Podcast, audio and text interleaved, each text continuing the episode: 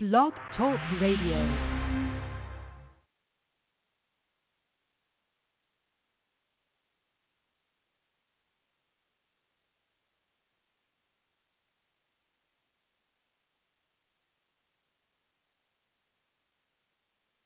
the The following is a post time with Mike and Mike production. Beckham Seatam down by the seaside. Beckham Seatam wins the Breeders' Crown. It's Rock and Ron McWicked on the inside. McWicked to win the Jim York Memorial. Fear the Dragon fights on. Down by the seaside on the outside. Fear the Dragon down by the seaside. Down by the seaside. Up to do it. Keystone Velocity getting closer. Melmar looking for the line. Keystone Velocity. Keystone Velocity takes it at the very end. All bets off. Keystone Velocity. Keystone Velocity. And Dan Dubé to win the Potomac Pace. This guy's the Energizer Bunny as they head for the wire. Fire your guns.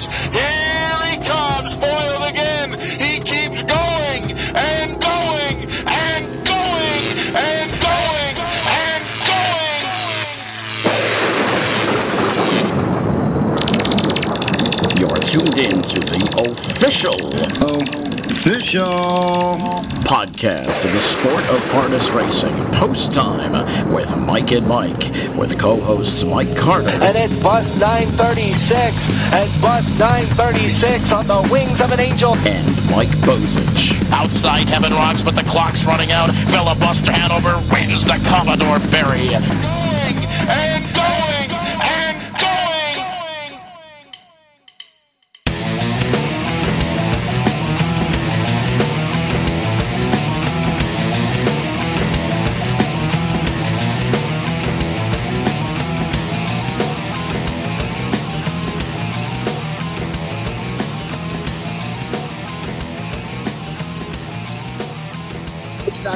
Mike. It's proud to present 2018 the Caesars Trotting Classic here at Hoosier Park Racing and Entertainment. Racing Entertainment. We're, not, we're not at the Meadowlands. We're at Hoosier Park Racing and Casino. Excuse me, from Anderson, Indiana. Myself, Gold Bob, Garnet Barnsdale, Jeff Scott, and all will be live here from Hoosier Park here this evening. And uh, Gold Sheet, uh, this is your first live remote here with Post Time with Mike and Mike broadcast. This is your first trip to Hoosier Park. What's your thoughts so far? Hoosier Park. Very nice facility. Casinos connected to it. Very nice. They have some nice restaurants up there. There's seating, television, everything set up perfectly. They have a paddock right next to the grandstand for everyone to see the horses. It's a really, really nice place. What a beautiful facility this is. We're in the fantastic spot right here by the Witter Circle, and we're going to be covering some great races. Race number six coming up here in just a few moments. It's the Ryan Wilcox Memorial. We'll get to that here in just a second. But, guys, race number eight, race number nine, and race number 11, and race number 12. Gosh, what a big night of racing. It's almost like a Breeders' Crown uh, type card. Just Gotten, who is the third member of our broadcast team. Jessica, it's almost like a Breeders' Crown card all over again, as we're going to get to see Split the House. But uh, Split the House, who came here to win the Breeders' Crown, what a fantastic horse that is for Alan Michelle Crawford, and draws the rail. Yes, he does draw the rail tonight. He was very impressive uh, um, at the Ewart Memorial down at Scioto Downs. Um, sat the two-hole trip the whole mile and came off a really good effort here as well during the Dan Patch and then up in Canada at uh, Mohawk Woodbine Park in the Canadian Pacing Derby. So I think he has a really good shot here off the rail tonight. All right, Jessica, we're going to free you up to go eat a little something before we get busy. We've got a good amount of championship races here at Hoosier Park Racing and Casino here this evening. Um, Bob, we're going to take a look at race number six, the Ryan Wilcox Memorial. We are alive currently in the pick four, Bob. Uh, definitely, uh, you know, definitely have a big shot here. Yeah, we got a few horses that we're alive to going into the last leg. Caught a decent price throughout, and uh, we're alive to the two, three, and seven. What more could you ask for? All right, joining us now, real quick, before race number six goes off, is Rick Moore here from Hoosier Park. And Rick, what a great night you guys have had for racing. Listen, the last few times I've been out here, I think you guys called the Thunder Gods because every time we come out here, it seems like it's going to rain. What a beautiful night it is. Well, we dodged the rain tonight. They were calling for rain, and it kind of dissipated. It could not be more beautiful. Uh, nice and uh, warm, but not too warm, and it making these horses go really, really fast. And we got a lot of really, really good horses.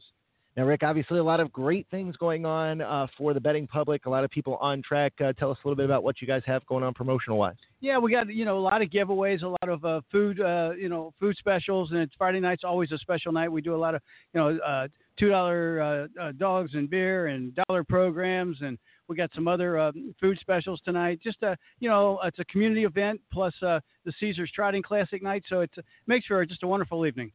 Well, Rick, listen, thanks for so much for having us back out here. You guys do a heck of a job putting the show on, and we appreciate it. Hey, like I told you last time, it's not a big night if Mike and Mike aren't here. Thanks so much, Rick. We'll see you later, okay?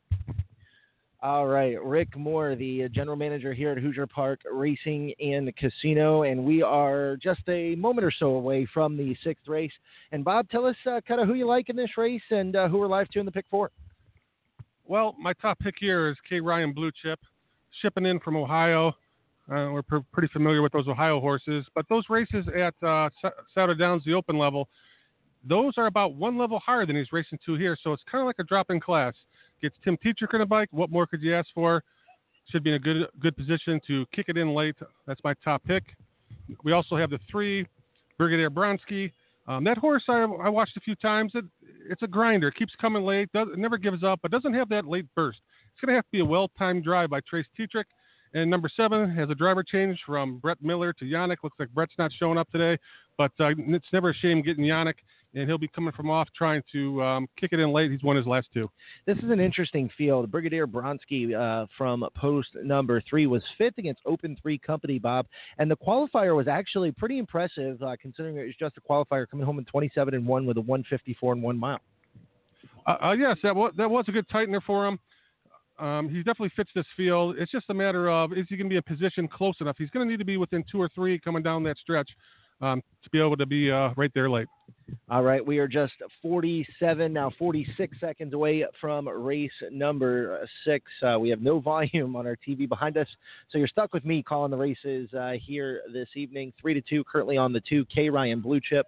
Four to one on the uh, three Brigadier Bronsky. Three to one on the seven on duty. Again, driver change there to Yannick Gingras. A full field of 11 here at Hoosier Park Racing and Casino. And uh, Bob, real quick before they go to the gate, a field of 11. We've seen a couple of these here already. Full fields. It's got to be. It's a better's paradise. Oh yeah, so more money spread out over all, all of them gets better value for all the all the payouts, no matter even if the uh, favorites come up there. So uh, definitely good for the better. All right, they are lining up behind the starting gate for tonight's uh, sixth race here at Hoosier Park. Again, a full field of 11 lining up and moving in for the sixth race. It's the Ryan Wilcox Memorial purse $20,000, and the gate is rolling.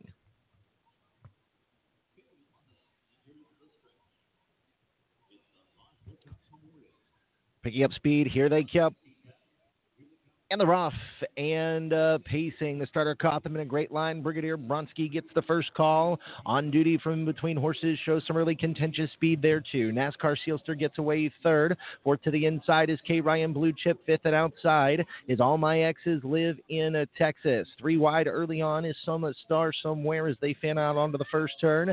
Vance Bayama is next. A length and a quarter in front of Mr. Varsity. Rocky Z-Tam is next. And the trailer at the back is Rockin' Speed. Opening quarter 25 five and four hot seconds for the three Brigadier Bronsky, who's on the engine here, leading by a length to end a quarter. On duty in the pocket, racing second. Now floating to the outside is K. Ryan Blue Chip and Tim Tetrick, now third on the outside, about five lengths off the lead. NASCAR Sealster is fourth, gapping second over cover fifth is I've Got a Girl Crush trying to latch on to cover six on the outside is All My Exes Live in Texas.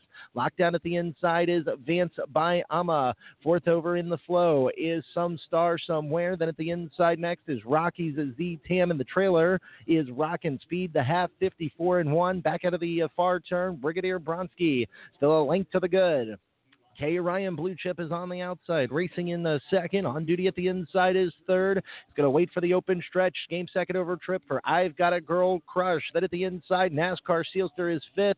Sixth is All My Exes Live in Texas. Fanning outside for the drive is Mr. Varsity. They're into the stretch, and it's Brigadier Bronsky with the lead. On the outside, K. Ryan Blue Chip trying to get into the mix. Yannick Gingras looking for somewhere to go. He's going to go to the open stretch with on a duty Brigadier Bronsky waving the white flag. K. Ryan Blue Chip on the outside Up the inside, trying to come on is Vance Bayama. Right there, too, is on duty. On duty splits him now. And on duty, and Yannick Gingras will take the Ryan Wilcox Memorial.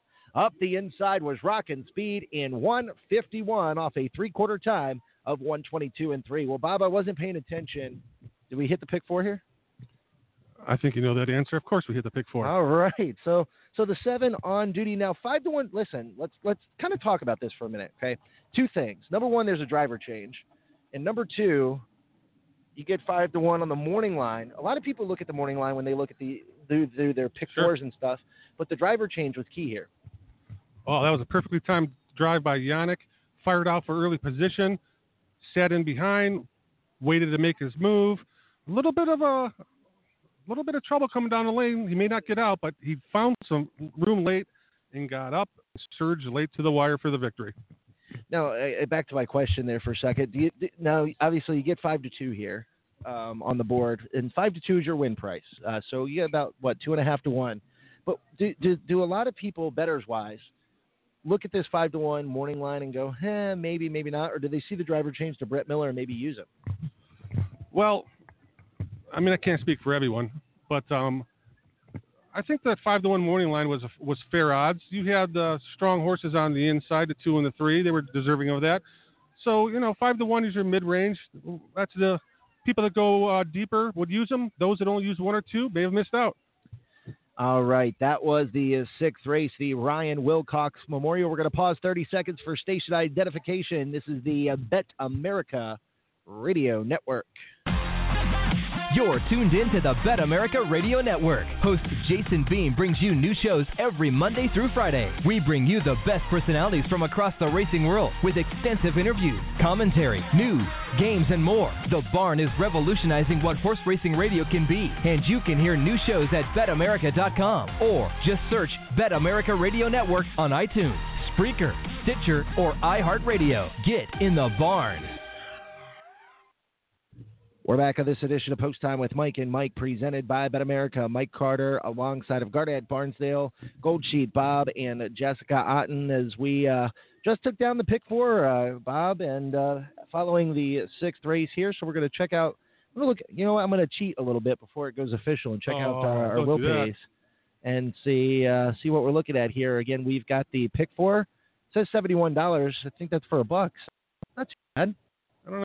I expected 170 Let's. That's the fifty That cent. would make a little more sense to me. because they do do 50 cent uh, minimums here at Hoosier Park Racing and Casino. We're going to skip ahead to the uh, seventh race. We'll get you some prices here in a moment. And Bob, this is the uh, um, my mic straight here. It's the first stakes race of the night. It's the two-year-old affiliate Trot the Muscle Mass, the Kentuckiana Stallion Management Series, and a full field of nine here, six to five of the morning line. Woodside Woodside Charm, Bob, who just set a world record at Saratoga Racetrack. Wow. Um, yeah, he's looked uh, very impressive.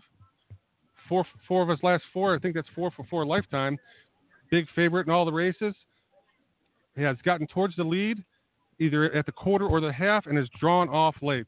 And this field here is no better than those. The only question is post number eight. It's a little further out than he's used to. Now, Bob Verlin Yoder uh, seems to have come across uh, a few good trotters uh, over the past couple of years. He's definitely one you don't want to ignore. Like you said, post number eight may be a little tough, but it's kind of interesting you mentioned that because three starts back for post seven, it seemed like he handled it with uh, with, with absolute disdain. Yes, Yoder is um, a very capable driver.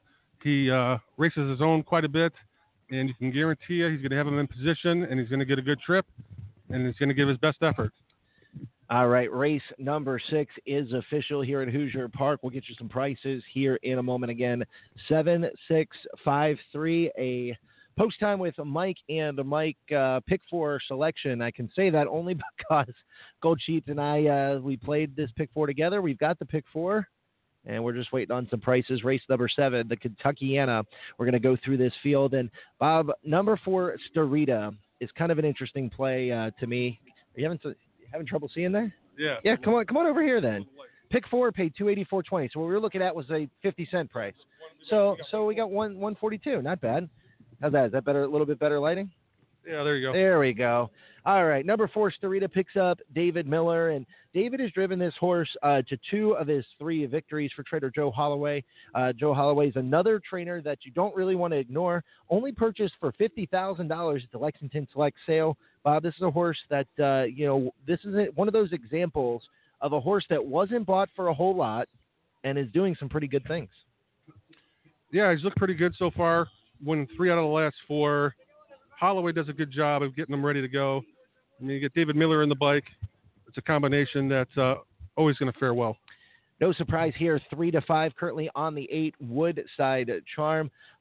Five to two on the four Starita. Number one special honor coming off a qualifying effort has had a month off, taking a little bit of money early at nine to one. Nine to one on the five. Dorm and a name that we both recognize, Ronnie Wren Jr. Uh, which one? On the One? five horse. Oh, you're talking about the five horse. Yeah, you see, I'm Oh, I flipping thought horses talking about on the you. one horse. See? Um, yeah, he's won three out of five. He looks like a middle of the road pack one in here. He came first up and faltered late last week, but he he does good things when he's on the lead. So the start's going to be key for him. All right, joining us now. Uh, listen, he, he's got a full belly now, so he can he can work. As uh, the fourth member of our broadcast team, Garnet Barnsdale. Garnet, we just took down the Gold Sheet, and I took down the pick four, so so not so not too bad. Uh, so tell us about uh, what you're thinking so far, looking at the racetrack. It's been pr- playing pretty fair. I think it's been playing uh, more to speed. Um, seems to be uh, horses that are up near the front, especially uh, the horses that can come up that passing lane, seem to be doing well. So uh, it looks pretty fast. I don't, uh, but yeah, I mean closers have have a decent chance. I think in some of the races, but uh, you know it's been more it's been mostly the better horses on the front too. So I don't know if there's really a bias or, or just the better horses being up near the front and uh, succeeding so far. Now, Garnet, one thing we noticed here last year, um, on more specifically on Friday night of the Breeders' Crown, is the the track seemed to have a closing bias last year. Remember, it was real sloppy. It was, and the track crew here did an amazing job of taking that bias away. In fact, it they took it away so much it screwed up our bet, betting a little bit because we go, okay, you know, for a race or two, they were like, oh yeah, it's gonna be closer, gonna be closer, and then all of a sudden, bam! You got to give credit to the track crew here. They do a phenomenal job, and you couldn't have asked for better weather conditions. Absolutely. Um, it's much warmer than when it was uh, last time we were here. That's for sure. I don't see anything burning here to keep us warm, so that's a good sign. All right, race number seven is six minutes away. We're going to take a, a short time out. When we come back, we're going to go through the Kentuckiana field. You've got post time with Mike and Mike, presented by Bet America. Post time, gates moving. They're off, and it is on. Every year, the Harness Horse Youth Foundation travels the country to share the love of harness racing with the next generation. The Harness Horse Youth Foundation educates, introducing youth to new friends and opportunities. The Harness Horse Youth Foundation has been a positive influence in the lives of thousands of young people since 1976. Learn how you can support bringing kids and horses together, building a stronger future for the sport. Visit hhyf.org. That's hhyf.org.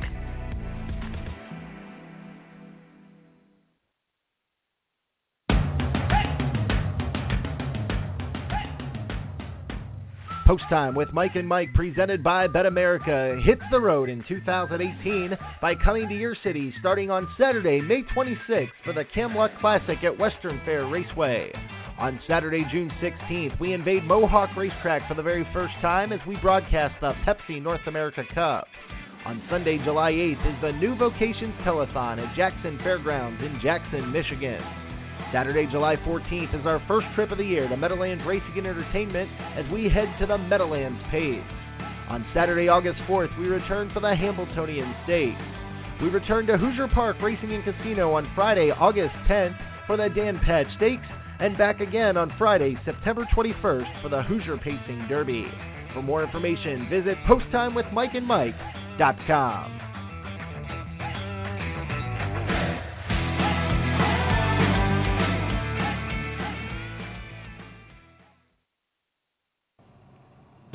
New Vocations Racehorse Adoption Program. Retrain, rehab, rehome. New Vocations focuses on adoption as the optimal solution for the large numbers of horses that leave the track each year. The program provides rehabilitation and transitional training to prepare the horses for a productive life beyond racing. Each horse is evaluated for temperament, soundness, and suitability to help ensure a successful adoptive match. New Vocations Racehorse Adoption Program, celebrating 25 years and over 6,000 horses placed. Learn more at newvocations.org. We're back on this edition of Post Time with Mike and Mike, presented by BetAmerica. Mike Carter, Garnet Barnsdale, Gold Sheet Bob, Jessica Otten. They're on the racetrack for the seventh race. It's the Kentuckiana Stallion Management for two-year-old the Philly Trotters. It's the Muscle Mass, and here's the field. Number one special honor owned by the Brittany Farms. Marvin Katz and Libfeld. Julie Miller trains Andy Miller up. Has won two of her last five starts and was a winner in a qualifier at Harrah's, Philadelphia. Has been off a month though, taking a little bit of money at 13 to one. Number two, Measured Perfection, owned by Burke, Baldacchino, Silva, Weaver Bruscemi, and Libby. Won four of nine starts, three seconds. Ricky Macomber in the bike for uh, this Ron Burke trainee has some early speed. Definitely, I think a contender here at a price. Listen, Frank Baldacchino is in the house. That means that this horse might have a chance. And 33 to 1. I'm surprised it's 33 to 1 with those guys here. Number sure. three is EON, owned by the Bluestone Farms LLC and Frederick Caldwell. Bob Stewart trained Andrew McCarthy in the bike. Andrew McCarthy uh, raced pretty well in the Little Brown Jug yesterday. Uh, Garnet on This Is the Plan was second in the elimination. He did. Uh, the four Starita, one of the two favorites, currently six to five. Uh, Joe Holloway trained, owned by Valdor Farms, Theodore Ge- Gewurtz. Dave Miller driving this horse. Uh, this filly's won three of her last four starts, and uh, yeah, she's uh, one of the two horses that are close to even money right now. Number five is Southwind Storm. This is another Ron Burke trainee owned by Burke Racing Stable. Weaver Bruscemi, J&T Silva Stables. Uh, has three wins and six starts, four, four, four of seven for the year. Garnet has only missed the board once this season. And at uh, 10 to 1, listen, this might be a, a poke course underneath. For real. Six, Fade Into You. Yannick Gingras drives for Burke and Burke Racing Stable and Partners. Uh, this uh, filly broke her maiden the last time, but was a four and a half length winner in a uh, Pennsylvania Sire Stake race going first up. Maybe another one that's improving that's worth a look for the exotics at 48 to 1. Ohio trainer Chris Beaver trains number seven Frontier Creta, owned by Beaver, Runfick, and Robinson Cart- Cardington. Looks like uh, Peter Wren is in the sulky. Was placed second in the Indiana Sire Stakes Consolation back on September 11th. Has um, taken just a little bit of time off, 10 days off, and it looks like uh, this one is geared up and ready to go 52 to 1 if you like the seven Frontier Credo. Woodside Charm is the unbeaten Chapter 7 filly. Currently all the rage. Four wins and four starts coming off a 53 and 4 mile at Saratoga. Just an unbelievable performance. Verlin Yoder trains and drives. Currently 4 to 5, maybe a little bit higher than she's probably going to go off at. Number nine, Fate Smile is another one of the Ron Burke uh, trainees, a two-year-old of filly owned by Burke Racing, Stable Weaver Bruscemi, and the gang. Matt Kakaley picks up the uh, drive, was third in the Pennsylvania Sire Stakes final. And guys, I think the question is here: Who's going to win? Burke, Burke, Burke, Burke, or Burke? Yoder. Gold Sheet, what are you thinking here, man? Who do you like? Oh, I like uh, Yoder too. Um, looks like a standout in here to me. It's going to take some traffic problems or some dead cover if it can't get to the top to not get to the winner's circle first. Garnet number eight Woodside Charm set a world record on a half mile track in 153 and 4 at Saratoga. Listen, you've been to Saratoga Thoroughbred. Have you been to the harness track? I have many moons ago, but yes. 53 and 4 is moving some on that racetrack. It's phenomenal for a two-year-old filly. It's it's uh, it's not even thinkable that that one could do that really at Saratoga. Um, you know, just just thinking about betting here, uh, my angle in this race would maybe to try and beat Starita out of the exactor. I don't think she looks that more much more dominant in the two slot than some of the other ones. I'm going to take a couple long shots for second probably. You know who I would kind of use for second and third is the five Southwind Storm was a sixty thousand dollar Lexington Select yearling purchase. But this horse either wins or finish, finishes third. Has only missed the board one time, and that was the start back at Harrah's, Philadelphia, uh, back on September third. is taking a little bit of time off for trainer Ron Burke. My question here, Garnet, is they took time off between that race at Pocono and Harrah's, Philadelphia, and she really didn't bounce back all that well. She, now, granted, it's been less time that she's taken off, but she's still taking a little bit of time off. Yeah, I don't know. I mean, uh, it's it's tough with especially with young horses. You don't really know why they're taking the time off. I'd prefer them to see them racing, but I wouldn't discount her because of that. All right, race number seven is coming up here in just a minute. One to five on the eight, Woodside Charm and Gold This is really no surprise here, coming off that last effort. No, very impressive. But I, I agree with uh, Garnet that you can try to find some value underneath beating that Starita. And I like the one and the two here, eight and ten to one in the program. They both should be in a decent late striking position, and they both kick on pretty strong late. So I'm going to be using the one at 15 to one right now, and the two at 35 to one on the bottom of my tickets. You know, it's interesting. Ron Burke's got a ton of racehorses in this field, and you know, we we talked to him yesterday, um, Gold Sheet, during the um, excuse me, not yesterday, day before yesterday, during the speakers USTA Speaker Series, and we talked to him about the drugette because he drew post one, post two, and post three, and we asked him straight up, does your strategy change at all because you have the you know three horses in a race or five horses in a race? And he said no, because a lot of times there's different owners going on. You're still trying to win the race. Um, I think we saw Brian Brown uh, a couple weeks ago. I, I want to say it was here. Maybe I'm wrong. He run one, two, three, four, five, and took every penny of the every penny of the money. And so I, I'm trying to remember where that was. You know where it was? It was at Scioto Downs on Super Night.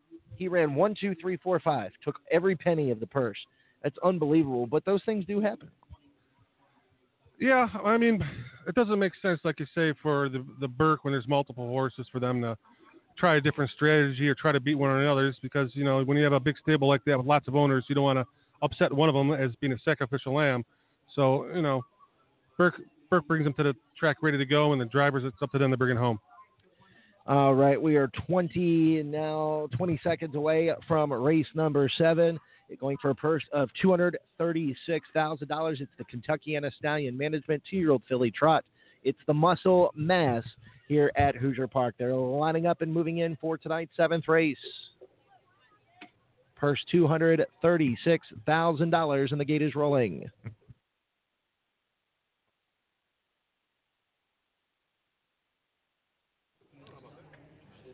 They're picking up speed for tonight's seventh race. They're all set. Here they kept.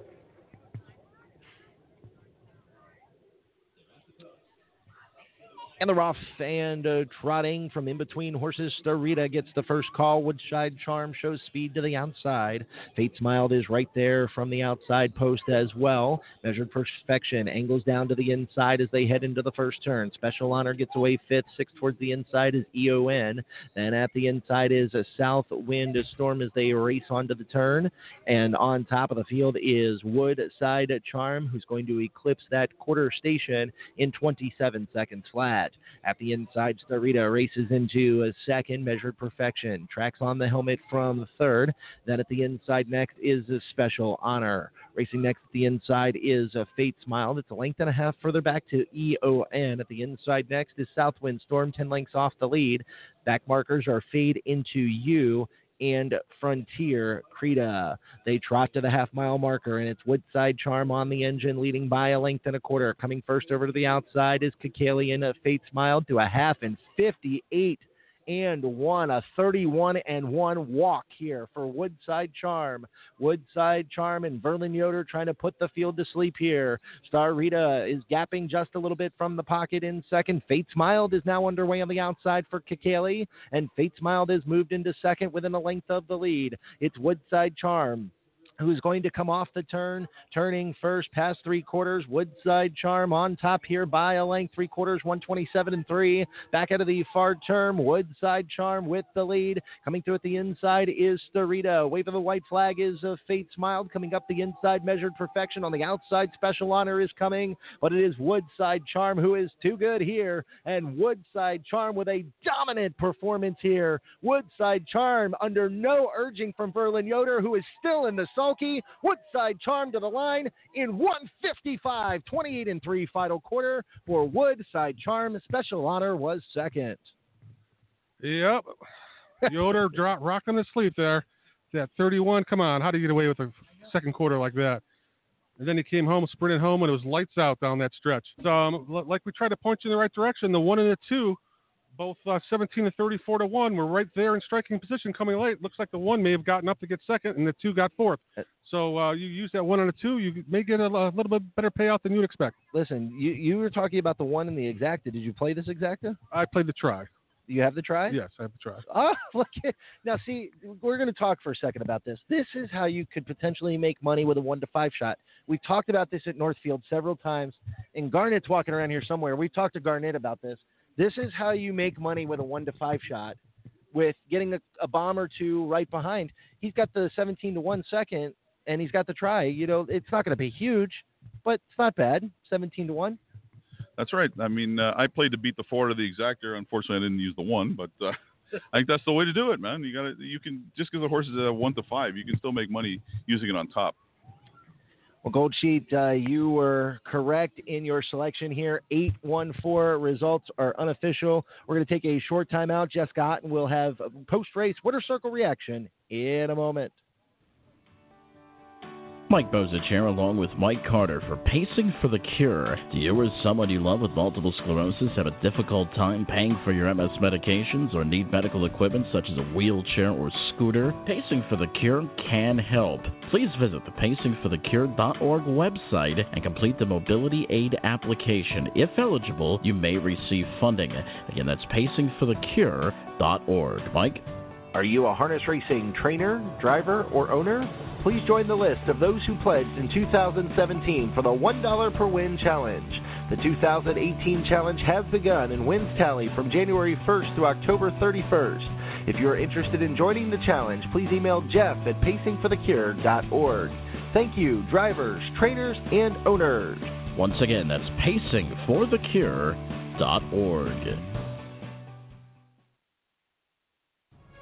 12 championship races. The captain, not to be denied. One spectacular night. And Father Patrick gonna coast home a champion here. Breeders' Crown 2018 coming to the Downs at Mohegan Sun Pocono. Pitching up the rail, modern legend there. Foiled again, dead game. Clear vision late on the outside. Pet Rock on the inside. Photo finish. Foiled again and Pet Rock together. One, 49 and 2.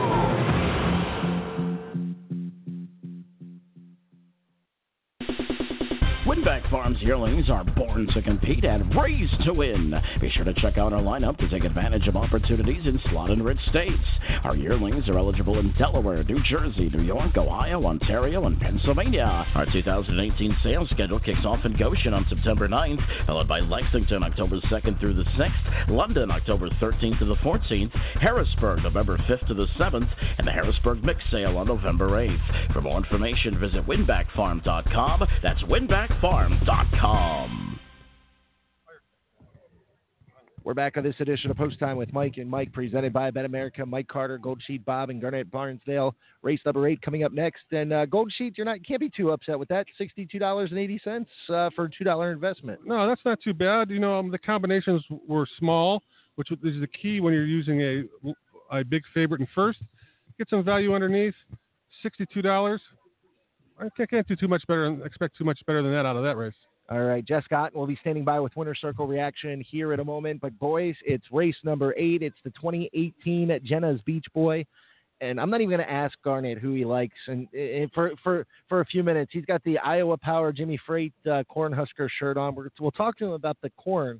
Uh, here in a second, because I'm sure there's a story behind that. But uh, Schnitzel do something, draws the inside, and not taking any early money. Three to five of the four, always a Prince and six to five currently on the six. Jimmy Freight. No real surprise uh, here at all, uh, Gold Sheet. No, always a prince here. He gets the home court advantage. He's won many times. Looks very impressive on the lead. He's definitely going to be in the mix right there, coming down the lane. However, I think Jimmy Freight is going to get the job done. He's been uh, racing very, very well. Sharp his last four or five efforts. Very well at Woodbine and uh, Northfield got a little bit unlucky and I think he's the one to beat here. Well, Garnet, we know who you like, uh, obviously, in Jimmy Freight and driver Louis Roy. But uh, talk to us a little bit about what it's been like to travel with this horse each and every week. Yeah, it's a lot of fun. Adriano's uh, been a good friend of mine for a number of years, and uh, it's really cool to uh, get invited on one of those small planes to fly to places like Yonkers and Northfield, and uh, you know, unfortunately, had some bad luck in the messenger. He probably, probably would have been at the jug and been right in the mix. But uh, yeah, it's a heck of a lot of fun, and you know, he's a really, really nice horse. tries tries his best every time, and uh, I think uh, I don't even, I don't think we've seen his best race yet. This is a horse that seems to get, you know, he seemed to have a little bit of traffic trouble, but it, the Messenger Stakes uh, Gold Sheet was probably one of his more impressive races so far this year. And, and the biggest reason why he's parked out for parked out for three quarters of a mile just about, and had a brutal trip in the Messenger at Yonkers Raceway. Just from post eight, it just was really really tough. Yeah, post eight at Yonkers, it's very probably the most difficult track to um, get the victory from. He floated out, got out fourth, came first up, battled the whole way, and just lost by a neck. I mean, that he's that that wins almost every week. All right, we are going to send it to the third member of our broadcast team, Jessica Otten, standing by with winning driver Verlin Yoder. Thanks, Mike. Joined here by Verlin Yoder, winner, winning trainer and driver. Kind of walk us through the race a little bit. You drew the outside post, but you were easy to make the front. I wanted to be up close and just keep her out of trouble. Um, the wind was pretty stiff, so I didn't want to use her very hard in the middle half. But I wanted to make sure I had the horse coming home because there's some other decent horses in there. Now, I know you just said live on Hoosier Park that there really isn't much for. So, what are you going to do with her? Freshen her up. Hopefully, I'm ready for the breeders. All right. Well, thank you for your time and congratulations. Back to you, Mike. Thank you, Jessica Otten, who was with uh, winning trainer driver Verlin Yoder. So, race number seven is in the books as Woodside Charm. Steals the show here, Woodside Charm your victor. We are six minutes away from the eighth race, and Gold Sheet again. Uh, no real surprise here. Who's taking money? Co four to five choices here on the four, always a Prince, and the six, Jimmy Freight. No, those are the two standouts in the race, but those other four aren't, aren't without a shot. However, with the short field, I, I can't expect too many of these horses to get in any trouble. So usually on six horse fields, you know, the best one's going to win, and that's why the four and five are four to five right now. All right. Is there any price plays you think here, Gold Sheet? Sure. I think um, Rockin' Beach has shown a massive late kick. You know, if they if the fractions aren't that fast because there's only six horses, the horse with a really good late kick, even though it's gonna be tough to get up for the win, should be coming up. Maybe add some value to your ticket. So Rockin' Beach coming from likely last, I think he's got a shot to hit that ticket. Also, you have uh, the one horse, which is 16 to one, has David Miller draws inside you know, these are maybe a little bit too tough for him, but on his top effort, he should be able to stick close up that rail and maybe can shake shake free late, hit the bottom, maybe the trifecta. There's only six horses. I mean, he's probably the next best possibly to do it. But when constructing your tickets, I'm just going to go with um, Jimmy Freight on top. I mean, putting two horses on top is not wise to do. You have to bet short combinations. So I'd do something like a six with the four five with the one two four five for six dollars only. All right, we are standing by with. Listen, you you you see you travel. I think you have more frequent flyers than me, but not by much. Only by a couple. No, I'm kidding. It's amazing when you're a 48 hour turnaround. You say, "What did you do?" I said, "Well, I was in Calgary, I believe, Friday, Saturday, and Sunday, and Monday, TVG at Tuesday and Wednesday, and now I'm here. But uh, I'll tell you, sometimes the only way I find out where I am is I look at the program. All right, Peter, race number eight. The Jenna's Beach Boy is up next, and uh, no real surprise here. Uh, these two trading blows on the board: uh, four to five of the four, always a Prince, and four to five on the six, Jimmy Freight. And Jimmy Freight holds slight favoritism over the four, always a Prince. No real surprise here. Yeah, I mean Jimmy Freight second in the messenger. You would understand class alone would probably dictate here, but you know, always a prince to me. I don't tell anybody in this town. Tyler George, for a while he was an Indiana special. Now Tyler George can drive, have his horses go anywhere, and he's going to have a big F. This is this is a horse not only to me is a consistent 149 type, but this is also a horse that can come home pretty fast. I think on a good night, and tonight the way the track's been playing, I have a feeling a sub 27 final quarter probably gets the job done. All right, Peter. Well, listen, good luck on the rest. You guys have a fantastic program here tonight, and uh, good luck with the rest of uh, your wagering, at least. I'm lucky to be considered part of the Hoosier Park team. Love Mike and Mike. Thanks, Peter. All right, boys, they are coming onto the racetrack. And listen, we normally do this. We go back and forth, as many of you know, but uh, I'm going to save the introduction of the six horse here for my man Garnet because uh, he's got such a nice connection with these guys. So they are getting ready to come onto the racetrack for the eighth race as the Buglers take center stage. Here is the field for the 2018 Jenna's Beach Boy Stake. Number one, Schnitzel Do Something. Trained by Dylan Davis, David Miller in the sulky. Added Lasix two starts back. Looked like he improved a little bit and then fell off after being um, after a, a, tough trip last week. Went 25 and three to the first quarter. Going to be tough for the one, Schnitzel Do Something. The two is Macladoodle Do. He's hit the board in four out of five and um, looks pretty strong in those races. However, this is a little step up here, but should be in position. Tim Tetrick is your pilot, and you can expect him to look to find some room late. Number three on the board, General Dolan. General Dolan not taking a whole lot of money, currently 21 to 1 for Brett Selsby. Yannick Gingras is in the sulky. Big driver change here from Ricky Macomber to Yannick Gingras. And uh, like I said before, 21 to 1. The morning line the odds maker was very close here. Always a Prince, 1 to 1 right now. It gets the connections of George and Trace Tetrick. Those are the front runners at, at this track. Those get the most respect here. You know, always a prince, fires to the lead, has been taking no prisoners, but now gets the big battle versus Jimmy Freight. We'll see who takes uh, this this battle. Number five, Rockin' Beach is owned by Wilbur East. Jamie Macomber trained. Ricky Macomber Jr. is in the sulky. Had some bad luck post position draw wise. 14 to 1 currently on the board. As we now take a look at Garnet's horse, number six, Jimmy Freight. Number six, Jimmy Freight is the pride of Idaho, sorry, Iowa. See, Iowa. Iowa. The pride of Iowa and also Toronto, Ontario, and Milton, and he is uh, considered a superstar up north. We're going to see how he does here in this grudge match with Always a Prince, who supplemented. This is, should be a really good race, maybe the best race of the night. All right, that is the field for the 2018 Jenna's Beach Boy Stakes. And guys, I, I gotta, or I got to ask Garnet real quick before I know you're working on uh, your stuff over there. Does home court advantage in this situation help always a prince at all? No, I don't think so. I think what might help him is trip. I think um, this is going to be an interesting, maybe cat and dog, uh, cat and mouse kind of situation where who's going to lead and who's going to follow. I don't really believe in the in the uh, home court thing, but the, the trip could help him. All right. Well, joining us now is the race marketing manager here at Hoosier Park Racing and uh, Casino, Emily uh, Gaskin. And Emily, you know, you guys put on a fantastic product each and every time we come out here. Uh, the Dan Patch Stakes is a fantastic night for you guys. It's a huge night but it leads only this night right here. Hoosier Pacing Derby night, like you said earlier, it's kind of like Breeders' Crown night all over again. Yeah, we're really excited. This has been a night I've been looking forward to all season. Like you said, Dan Patch is obviously our signature event, so we try to uh, go above and beyond for that race. But uh, when you have a night like tonight, where it's just from start to finish, uh, you know, world champion, world class horses, it uh, really makes it something special.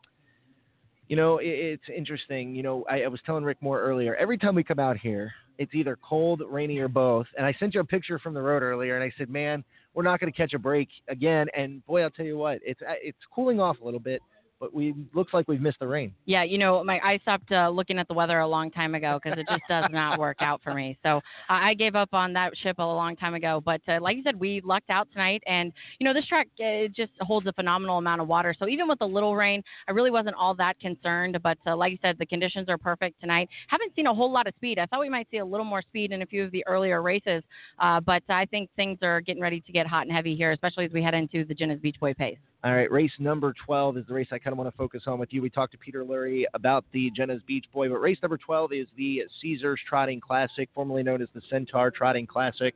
A full field of 10. Hannelore Hanover is going to try to bounce back here. Where do you go? You know, I I really I love this race. I just think from top to bottom, it's just an all-star cast of trotters, and I really try to get creative. You know, Hannelore Hanover, this is going to be a big race for her. I think she has to rebound here uh, after kind of a flat couple of performances. Uh, she does get over the surface well, obviously. Uh, she kind of is the queen of Indiana, the trotting queen of Indiana. Uh, so I think this is going to be a big start for her. And I'll tell you, uh, Michael, I went back to detention earlier today and actually had to move her stalls because she was getting all kinds of fired up. So not sure which way that's going to play. If uh, you know she's a little too fired up, or if maybe the old Hannelore that we've seen in uh, starts passes back. But I actually went to a little bit of a. I think I'm going to get a price on this horse. I went to the three crazy wow, just kind of a hunch play here. this colt or this horse rather has really impressed impressed me in his last few starts, particularly up at uh, Woodbine Mohawk Park. That was a huge mile. I went back and watched the replay. And a lot of times when I'm handicapping Hoosier Park and you have a night like tonight where a number of these horses are coming back for the first time, uh, I go to experience. And you talk about Crazy Wow. He's had four wins and six starts at Hoosier Park. He's finished second in the Breeders' Crown to Hannelore, and I think he really is a horse for the course. I like Brian Sears. I like the inside post draw. I think there's going to be a lot of pressure on Hannelore, what she decides to do, and particularly Marion Marauder from that outside post. As you know, post position nine can be tough to navigate. So I think Scott Zeron's really got a tough call to make when the gate folds. Well, Emily, again, you guys do a fantastic job with everything you guys do out here. We appreciate you guys having us back. And uh, listen, congratulations. We were talking a little bit ago. I'm going to be in the same position you are come this race uh, next year, uh, being newlyweds. Well, it's a, it's a wonderful time. I'll tell you that. It may get a little stressful here and there, but uh, it'll be a wonderful time of your life. If you're anything like me, you will plan your wedding around the racing season. So luckily, I have a, a very thoughtful and a very understanding husband. But uh, no, I'm really excited. And I, getting back to you guys coming out, we just cannot thank you guys enough for the great coverage of Hoosier Park. We always enjoy having you, and uh, hope your listeners out there are, are going to the windows and uh, having a little bit of luck here tonight. All right, Emily, we are about uh, a little over a minute away from post time. Uh, thanks so much again for coming on. I got to uh, put you on the spot. Uh, Jimmy Freight, always the prince. You know, I'm looking at the race, and I'm going to go with Jimmy Freight. All right. I think we're going to go with Jimmy Freight, even though I think that the home court advantage might help Always a Prince. We'll see what happens. Yeah. I think Garnet's right, where it may come down to trip. Yeah, no, I, I completely agree, especially with a short field. Now, we do have a short field, but it does not lack in talent. So I think with the outside post draw, and particularly when you have a short field, it really does come down to the trip and the drive. Jimmy Freight obviously has proved that he can overcome a lot of obstacles. So going to be interesting. I give the nod to Always a Prince with the inside post draw, and like you said, the home track advantage. So may the best horse win. All right, Emily, thanks so much. And uh, listen, good luck with the rest of the night. Thank you so much. All right, guys, we are 40 seconds away from the uh, 2018 Jenna's Beach Boy. Hold on, don't, don't go away. Just we want to if we're going to pick you up screaming on the microphone here, because I may be able to hear you from. Yeah, I might be able to hear you screaming from all the way at the fence. Go enjoy the race, man. he, he and for go, for those of you who don't know, Gold Sheet, he bet a ton of money to win on Atlanta. And as they were coming to the down the stretch, he's screaming in the background, "That's the kind of trip." Who said he's coming from behind? Who said he's coming from behind? So it was kind of funny to uh, hear him, but we may hear him from um, all the way over there because he absolutely loves this horse.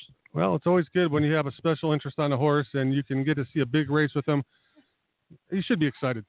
All right, race number eight is the 2018 Jenna's Beach Boy, $155,000 on the line.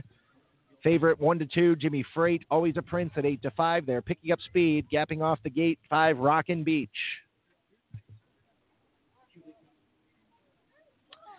And the rough and uh, pacing, Jimmy Freight gets the first call, matching strides with Always a Prince. As expected, an early battle here.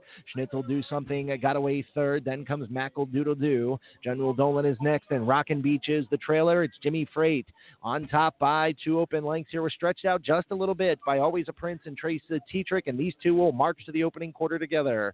It's a gap of two. Back to Schnitzel do something. Then at the inside, Mackadoodle do quarter time 25 and 2. Jimmy Freight putting up the monstrous 25 and 2 fraction there, leading by a length and a quarter, trying to slow it down. Always a Prince, game to sit the pocket in a second with Trace Tetrick aboard. Schnitzel do something is five and a half lengths off the lead third. Then comes Mackle Doodle Doo. Here comes Macomber on the outside with Rockin' Beach. And the trailer is General Dolan, Jimmy Freight trying to slow it down to the half. They're going to get to that half mile station with Rockin' Beach within a length of the lead. Now within a neck of the lead, 55 flat. They really slowed it down there. And Macomber is going to go after Jimmy Freight here. So Rockin' Beach has come on to take the lead by a length and a half over Jimmy Freight, who is content now to sit the pocket in second. Trace Tetrick's got a decision to make with Always a Prince. Is he going to flush out Jimmy Freight? We're about to find out as they make their way to the top of the stretch. Here comes Jimmy Freight out of the pocket with a little bit more than a quarter of a mile to go here at Hoosier Park. Rockin' Beach with the lead. A length and a quarter in front of Jimmy Freight. On the outside, Always a Prince is trying to come on. Schnitzel do something's trying to get into the race tier two. It's Always a Prince on the outside who is taking over the lead. Always a Prince now a half a length in front. Rockin' Beach is waving the white flag. Jimmy Freight trying to battle on from second. Always a Prince with the lead, and always a Prince is going to draw off to win by a length and three quarters. Let's call it two lengths over Jimmy Freight and Schnitzel. Do something in a photo. 148 and four. My Bob, I always a Prince who was benefit of the trip.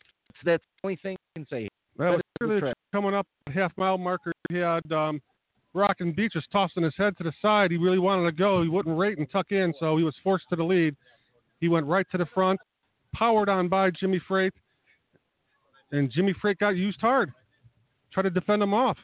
That's that's what stopped him from having to kick down the lane. And always a Prince set the perfect trip behind him and bursted down the lane for victory. Tw- 25 and 2 opening quarter is is flying, but not unexpected here at Hoosier Park. The wind gar- or Gold Sheet, if you look the way it's facing, 25 and 2 is not i- i- isn't something you know to to you know sniffle at to laugh at. But again, the wind is at their backs. So 25 and 2 wasn't nearly expected. I expected 25 and 4 or 26 uh, 26 flat. But Garnet, as you sit back down at the table, obviously uh, Jimmy Freight now the unofficially is third, so four one six. But you called it. It was the benefit of the pace here in this situation. Yeah, it was interesting um, that that uh, the five horse made a middle move there and kind of uh, made it into a new race where uh, maybe nobody expected that. But um, listen, full credit to the winner. Uh, he got a good trip, but he also won easily. So you can't take anything away from this horse. 15 wins this year. Now, now, real quick, you know, uh, obviously Louis Wass set that crazy 25 and two opening fraction, but again, it wasn't too crazy. The wins at his, wins at his back, so it's not entirely crazy. But he he was smart to try to kind of slow it down and kind of control the pace a little bit. Yeah, I think so. I mean, once once you go out that fast, you got to try and take a slow second quarter. But I guess Ricky Macomber wasn't having it where he was sitting. He pulled out, and that kind of made the race what it was. I think.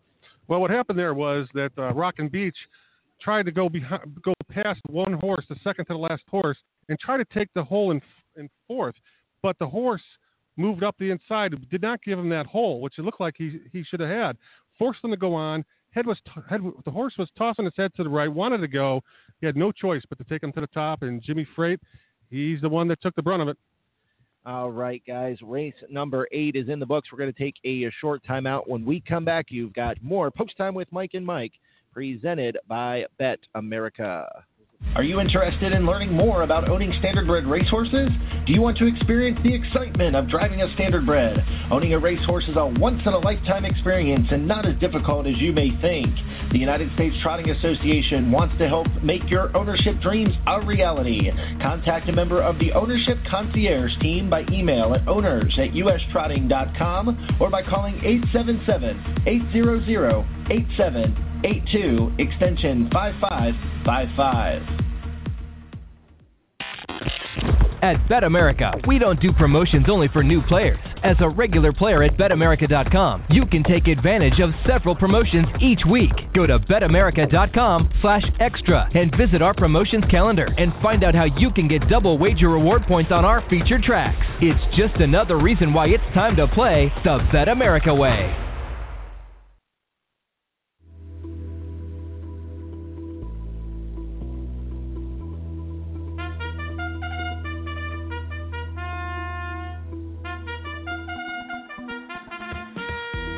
Harness Horse Youth Foundation has the power to bring a life changing experience to any child.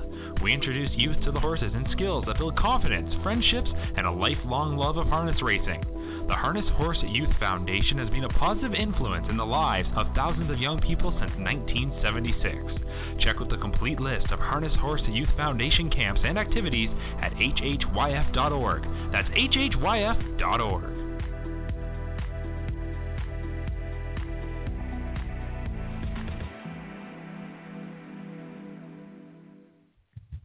We're back on this edition of Post Time with Mike and Mike, presented by BetAmerica. Mike Carter alongside of Garnet Barnsdale, Gold Sheet Bob, and Jess Otten, and standing by in the winner's circle waiting for Trace Tetrick as race number eight, excuse me, is official. We move on to race number nine, the moneymaker for three-year-old filly Trotters, a purse of $172,000.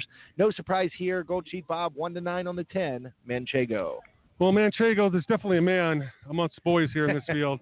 I mean, he raced great at uh, Woodbine, She. and she or she did, excuse me.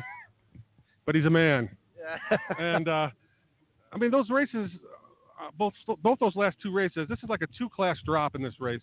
So even from post ten, she races best, you know, forward, forwardly placed from the lead or the pocket. But what I expect to happen is, is once they get their positions all squared away, going to make a big quarter pole brush and go right to the top and not look back.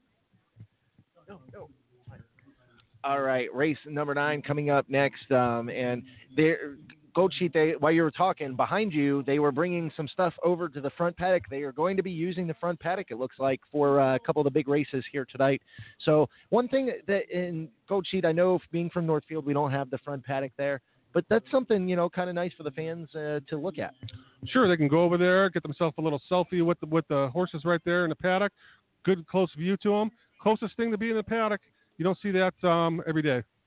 All right, race number nine again up next here. The number nine Seviorum was a horse that uh, Garnet we sort of fancied in the Breeders' Crown. We'll get to that here in just a moment. As Jess Otten getting ready to stand by with winning driver Trace Tetrick. Joined here by driver Trace Tetrick. Trace, kind of talk, walk us through the race a little bit. Um, they kind of went a first quarter, fast first quarter. Talking about the race.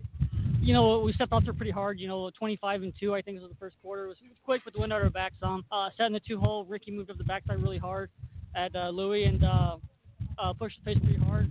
Right coming off the turn, we were moving and uh, second up behind Louis for a little bit. Then we flipped her deep and you know the horse to the rest. Now you have a, a drive in the next race, Meadowbrook Grace. Kind of talk to us a little bit about her. Uh, she's very versatile. She's getting sharp right now again at the right time. Uh, and I think she'll be competitive in here. I mean, it's just a tough group, but I think it'll all work out. Well, congratulations and good luck. Thank you. Thank you. Thank you, Jess Otten, as she stood, stood there with Trace Tetrick, the winner of the 2018 Jenna's Beach Boy. Where we're going to talk to the. Uh, hey, hey, come on over here. We're, we're, we're going to put you on the spot for a second. Okay. So, so we're, we're going to talk to the cold person here for just a second. Listen, you spent the last couple of days on the jug broadcast. You did a fantastic job, and, and you, you listen. We talked a little bit earlier about how what you did over the last three days is only like a.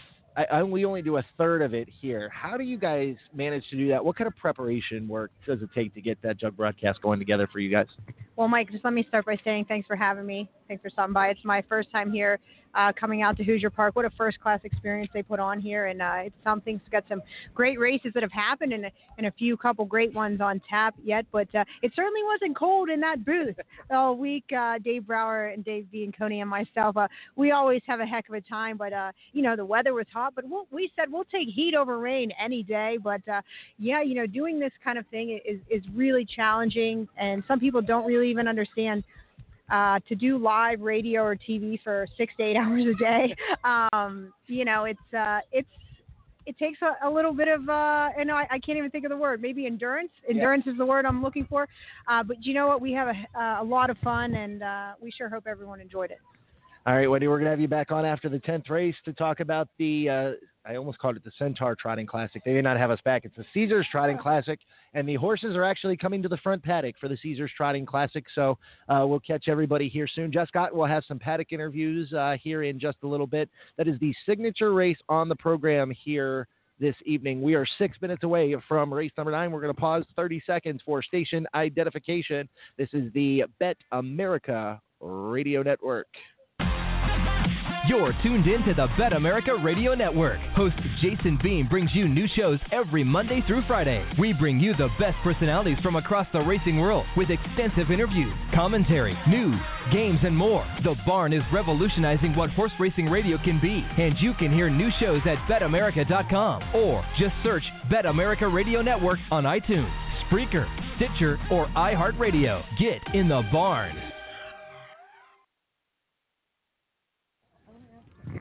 We're back at this edition of Post Time with Mike and Mike, presented by BetAmerica. Mike Carter, Jess Otten, and Garnet Barnsdale, and Gold Sheet Bob. As trainer Jimmy Takter goes by for his uh, on Pinkman, right by you, Gold Sheet Bob. So Hambletonian champion Pinkman uh, walking by. He looks pretty good, actually. Yes, we did. Yeah, it's it's it's nice watching walking watching them walk right by here, going right to that paddock, get a nice view of them. Uh, mean, as a fan, they're all right there, five feet away. All right, let's take a look at the field for the ninth race. The $172,000 moneymaker for three year old filly trotters. One Hey Blondie, trained by Chuck Sylvester. Andrew McCarthy is in the sulky. This three year old Bay filly was a winner in the Liberty Bell Series at Harrah's, Philadelphia. The two is custom Ken tab. Christopher Beaver owns and trains. Gets Peter Wrenn in the bike. Has won four out of five. Step up in class here. Um, favored the last five races. Not going to be so much tonight. Three Meadowbrook Grace currently a 21 to 1 on the board. Trace Tetrick coming off a winning effort in the Jenna's Beach Boy on Always at My Place. Always at My Place. Yeah, see, you know. And uh, listen, Trace Tetrick could have a little bit of, you know, this, this is a t- big step up from the Indiana Sire Stakes Company, the three Meadowbrook Grace. Four is Pembroke Mystery. He's 30 to 1 on the morning line. Um, a moderate 3 out of 12 victories. Taking a big step up here, probably the biggest step up to, uh, of all of them, and really a long shot here. Number four, perfect is Summer K. Louis Wah is in the sulky for trader Andrew Harris, coming off a fourth place effort at Harrah's, Philadelphia, after making a break in the Hudson at Yonkers Raceway. I think that Perfect Summer likes the uh, bigger track more. 47 to 1 might be worth a play. Six is uh, Lasso Rope. Uh, made a break two two back, rode the cones, found some room, showed a little bit of late late kick, but this is gonna be a tough spot from post six. It's gonna need a perfect drive just to have a shot to hit the board. Number seven, Piranha Fury. Our nifty Norman trains the trainer of world champion Bee a Magician. David Miller is in the sulky. This horse likes to be close to the pace, and I think if David can get him into the right spot, he could provide a little bit of value underneath. Currently 44 to 1. The eighth is oh so easy. It's not going to be oh so easy here. 30, 39 to one right now. Um, but I tell you what, you know Yoder um, has them ready to go every time. The last three races firing out towards the lead. If uh, he can find a good early seat or she can find a good early seat, you know she has some good value there. Could hit the uh, try or super for sure. Number nine, Siviorum, and uh, Garnett and I are going to talk about Siviorum because uh, this is a horse we liked in the Breeders' Crown. We'll get to that in a second. Trained by Julie Miller. Andy Miller is in the sulky. Was fifth, missing two lengths to Phaetosive in the Pennsylvania Sire Stakes Championship. Was sixth in the Hambletonian Oaks. To winner, number 10, Manchego. Go ahead, Bob. Then rounding out the field is Manchego. Um, Millionaire has won 18 out of 22 three out of the last five, and only lost by a neck on those other two races, and those were tougher fields than this. Couple levels, clearly the one to beat. I expect a big quarter pole from the quarter to the half move, brush to the front, and never look back. All right, Garnet. Let's talk about Siviorum for a little bit. Sivyorum's kind of fallen off, uh, kind of fallen off here over the last couple of starts. But this is a horse we uh, we discovered Pinkman. We discovered we discovered Siviorum. Uh, she's just kind of not been not been too hot as of late. Yeah, you know, I'd like her a lot better if she had an inside post maybe to put underneath. But uh, to me, it looks like she's going to be dropping back way, way back, and I, I can't really see where she where she can get from there. But uh, maybe next time from a better post. All right, as they uh, get ready to um, race number nine, we're going to talk here in just a moment, Bob. Some uh, pretty nice value here so far. Well, Manchego is going to obviously be one to five or less. I like the horses along the inside. The one, Hey Blondie, right now is four to one, so that's not really much value there. But McCarthy, comes out here to this track to drive basically this horse, and uh, from post one, he's uh, the best shot at threatening Manchego, which I don't. It's to need a top effort. And then also I like the uh, the two custom Cantab. Granted, it's been fa- favored in all its races, and this is a big step up. But um, Beaver tends to have them ready to go for the big races, and has done pretty well. So. All right, we're standing by with Hall of Fame trainer Jimmy Takter. And Jimmy, listen, you've got nothing short of powerhouses here tonight. Uh, let's first talk about Manchego coming into the race. Uh, was second, just missed the neck in the elegant image, but she raced really sharp. Yeah, she did. I mean, uh, you know, Trans horse got the perfect trip, and uh, you know, I mean, they give us great fillies, and uh, you know, you're coming down and uh, horse get a little better trip, and uh, you know, she had to, you know, Yannick pulled a little bit sooner than he wanted to, you know, and that cost us the race. Now, we talked a little bit about pace scenarios in the last race with a different set of horses, but a horse that's had a little bit of trouble pace scenario wise is Pinkman, um, and he draws post 10 tonight. It's unfortunate because Pinkman's a very nice animal. He is, I mean, know, he's been drawing this kind of post basically whole season. I mean, uh, I was hoping he should get the break someday, but uh, you know, I mean, he's good. I mean, you know, but it's hard to overcome. You know, even you have a, you know, I don't like to, you know, there should never be any trailer because really, it's uh, you really. It doesn't matter if you have a quick horse in front of you. You're not going to end up uh, best best number five, you know, in the first quarter if you're lucky. And uh, you know, he need he, and he have gate speed, so I was hoping he had a little better post.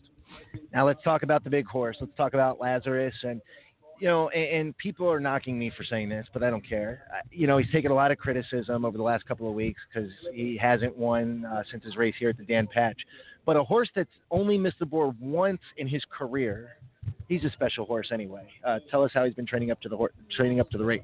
I thought he raced good the last start. I mean, I was very cautious with him. You know, I mean, he, his blood work was off the scale, and uh, you know, he finished second behind a good horse. I mean, you know, he's, is no, you know, shame to get beat by him. And the, the, the last start, I, I thought he raced really good. I mean, I told Yannick we race him from behind because I don't want him to, you know, uh, you know, I mean, I know he's not going to be 100% sharp. I mean, uh, because we were very light into it because he was sick and uh, he still paced the 53 and one uh, outside last half. So I was satisfied with his uh, performance, and uh, and to me, it felt a little sharper warming up today. So hopefully, we have him right on the game today.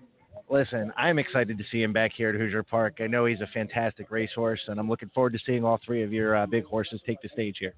Okay, well, don't forget Western Fame too. He's he finally got a good post, and I really, I really like. Uh, you know, he's kind of sleeper in the race. You know, because you saw what happened in Tioga when he, you know, get the trip, and uh, you know, he, he's a good horse. He's a top horse. Jimmy, thanks so much for taking time out uh, of your busy night uh, and talking with us for a few minutes. Thank you very much. Hall of Fame trainer Jimmy Takter. And guys, you know, listen, the, the, one thing about the sport of harness racing, uh, but as they get ready to go to the gate here, is, is we get to talk with the big players. And guys like Jimmy come by and talk to us all the time. You've seen it. it it's just incredible. Harness racing has the best people. That's the best part of being involved with it. I, I, I, I mean, I say it all the time, and it's true. You know, Gold Sheet, uh, like you, you know, this is your first show with us, and you kind of see how it's get right going now. It's incredible how we're able to just grab these guys and just say, "Hey, can you come over and talk to us real quick?" I'm trying to keep my cool and not uh, not uh, make a fool out of myself. But when John Campbell walks by and says hi, and uh, I just uh, and Jimmy Takter t- right here talking to us. I mean, it's my first time, but uh, you guys may get used to that. But for me, it's a treat. All right, they're going to the gate for the 2018 Moni Maker, one to five on the 10 Manchego as they get ready to go to the gate for tonight's ninth race. A full field of 10. 10 Manchego starts from the second tier as they make their way to the top of the stretch for tonight's ninth race.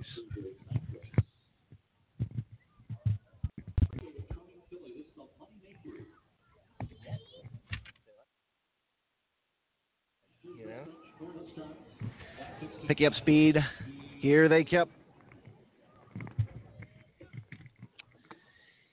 And the rough and trotting from the center. It's Perfect Summer who gets the first call. Custom Cantab shows speed from the inside. Manchego's trying to get into an early position. She's going to get back into fourth as Hey Blondie will take a position in third. On the outside, racing in fifth is Seviorum. First over to the outside is Lassarope. Then at the inside next is Pembroke Mystery. Two back to Piranha Fury, and the back marker is Oh So Easy. Onto the first turn they uh, go, and it's Custom Cantab on the lead by a length and a quarter. Hey Blondie on the outside is second. Then at the inside, Perfect Summer content to watch the action from the pocket. Manchego's on the outside, racing second over through an opening quarter of 27 and 3. The inside, Siviorum watching the action from fifth, seven lengths off the lead. Then it's a length and a quarter further back to Lasso Rope.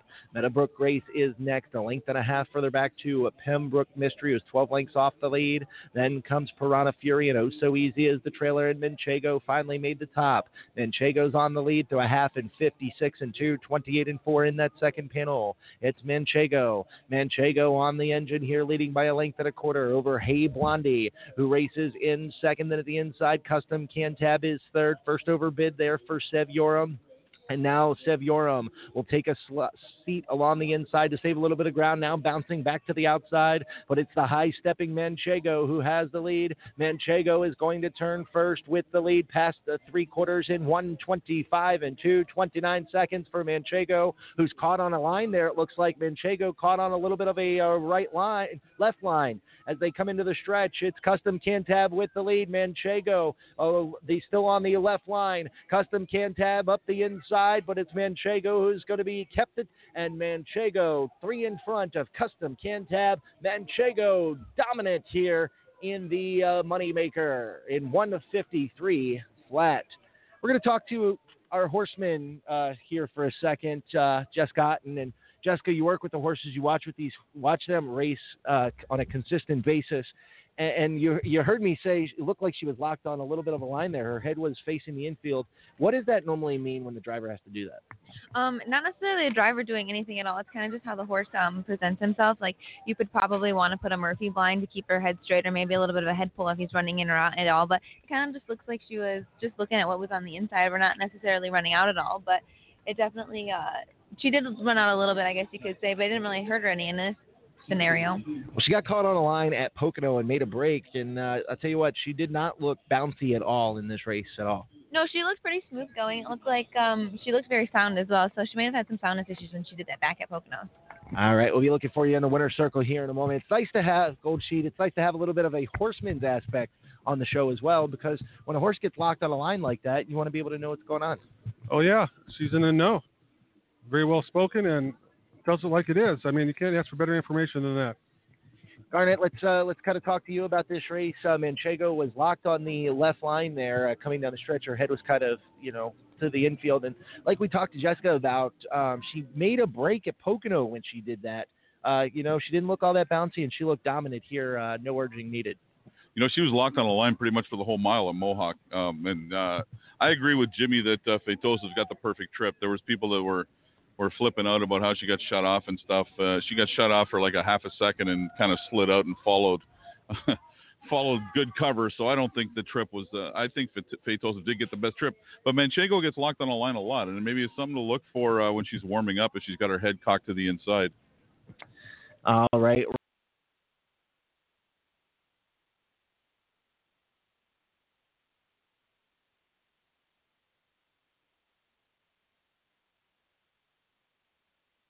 Join Meadowlands Racing and Entertainment for our championship meet that is highlighted on July 14th with Crawford Farms, Meadowlands Pace, and then wraps up on August 4th with our prestigious Hambletonian. Join us for promotion-packed Friday and Saturday nights with post time at 7.15. Test your skills and take a shot at the Survivor wager for added gambling fun. For more info, go to playmeadowlands.com.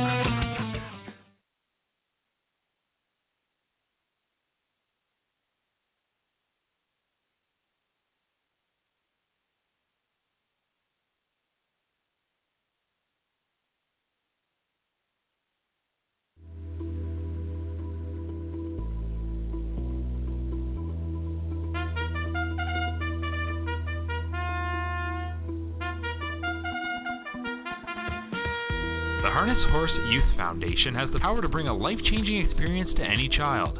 We introduce youth to the horses and skills that build confidence, friendships, and a lifelong love of harness racing. The Harness Horse Youth Foundation has been a positive influence in the lives of thousands of young people since 1976. Check out the complete list of Harness Horse Youth Foundation camps and activities at hhyf.org. That's hhyf.org.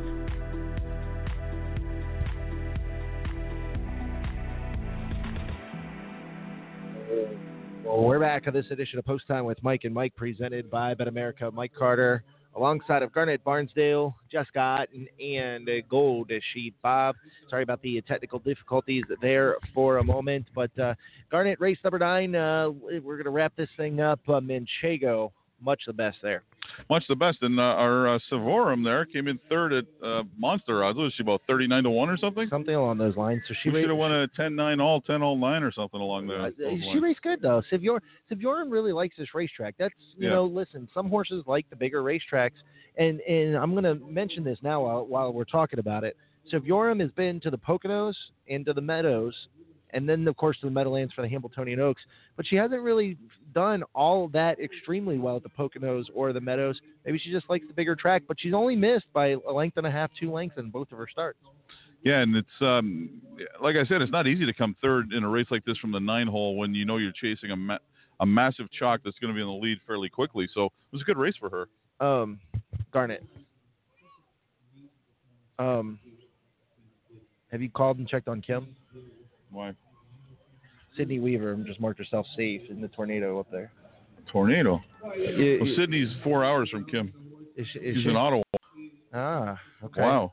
So Ottawa, Ontario, I guess. Uh, some, some. Where's Ottawa at in It's like comparison to Toronto? it's about two thirds of the way between Toronto and Montreal. Four hours east, say. Huh. So some some tornado action uh, going through Scary. Canada. Thoughts and prayers with everybody out there. Uh, as I saw that come through. So so so everybody knows we're doing this live and on, on, on the fly. So we don't we don't have a plan here. There's no schedule, none of that stuff. So Garnet, when I saw when I saw that, I got a little nervous for a second because every it seems like everything's Ontario up there, Ottawa, Ontario. It seems like everything's kind of mixed in with Ontario. Well, and Kim was supposed to go to the cottage uh, in Muskoka with her with her uh, father, which is on an island. So if a tornado went through there, that that wouldn't be good. Right, right. All right, race number 10 is up next. We're six minutes away. This race holds a special um, holds a special place in my heart. We have breaking news. Um, Doug McNair has been named the National Driving Championship and will replace Louis Roy in the National Driving Championship. Yeah, Louis. Uh, let, let's hear this direct quote from Garnet. Louis had some drives. He said he had he had to commit to in some uh, stake races up there. He didn't want to give those drives up, so uh, Dougie uh, slid in, and uh, obviously a good replacement. So, well, breaking breaking news here is Doug McNair. Um, Doug McNair's had a has, has had a tough couple of days, so we won't talk about that. But race number ten holds a special place in my heart. Uh, Larry Rheinheimer loved this program. Uh, he trained Freaky Feet Pete. Uh, that's what he was most known for, but he was a respected Indiana horseman. Larry Rheinheimer died on this night three years ago. Um, he was uh, getting Freaky Feet Pete ready for his battle between Always Be Mickey and Wiggle It Jiggle It, and uh, he came off of the race bike and had a heart attack before passing away. So our thoughts and prayers continue to be with the Larry Rheinheimer family. Again, Larry Rheinheimer was the first small stable of the year winner um, for post time with Mike and Mike. So, um, you know, Larry was a uh, Larry was a fantastic uh, individual. He's a great fan of our show, and uh, again, this race holds a special place in uh, in my heart. Uh, as a full field of 11 we'll go postward uh, gold sheet. We're going to kind of talk about the race here for a minute. And scratch number four, Sand Sterling. It's a pretty big scratch here. Um, the four was three in the morning for trainer Melissa Essig. Yeah, Sterling won three in a row, and it was pretty impressive and uh, top pick in the race. But uh, it's a no go here in here in the tenth. All right, race number 10 is a uh, race that's kind of got a little bit of speed. Um, Ernie Gaskin's got one in here with the three image of a rocker uh, who was third by a half a length in his last start. Uh, stepping up a little bit in class here uh, to face a little bit tougher company, but it's a full field of 11. Number nine, American Chrome, might also present a little bit of value as well. We'll get to that here in a moment. Race number 10, the Larry Rheinheimer Memorial, per $17,500. Let's meet the field. Number one, King Lil Joe is trained by Laurie Anderson. Andy Shetler is in the sulky. 31 on the morning line, 38 to 1 right now. Will be tough from the inside. The two's rocking thighs. Won two of the last three, but those two were at Northfield, and uh, I can tell you that those fields were nowhere close to the level of this one. So he gets a driver driver upgrade to Ross Leonard, who did it last time and did quite well in versus these types. And a repeat performance, he'll be a player. Number three is Image of a Rocker, owned by Ian E. Gaskin. Rosenbalt and Waypoint Stables. Ernie Gaskin trained Sam Widger is in the sulky, coming off a third place effort last time out. Like I said before, against a little bit easier company, currently five to two on the line. The four scratch, so the five is Rockin' Machine.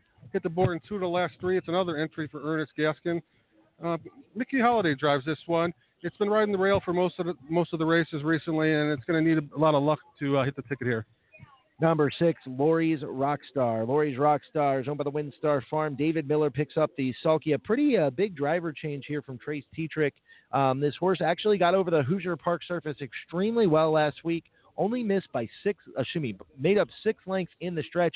And Gold Sheet, as you've learned already tonight, you could make up probably about 15 lengths if you had to. uh, the, seven here, always a BB. Um, this one has been getting some pretty good draws, but um, has lacked the late punch a little bit.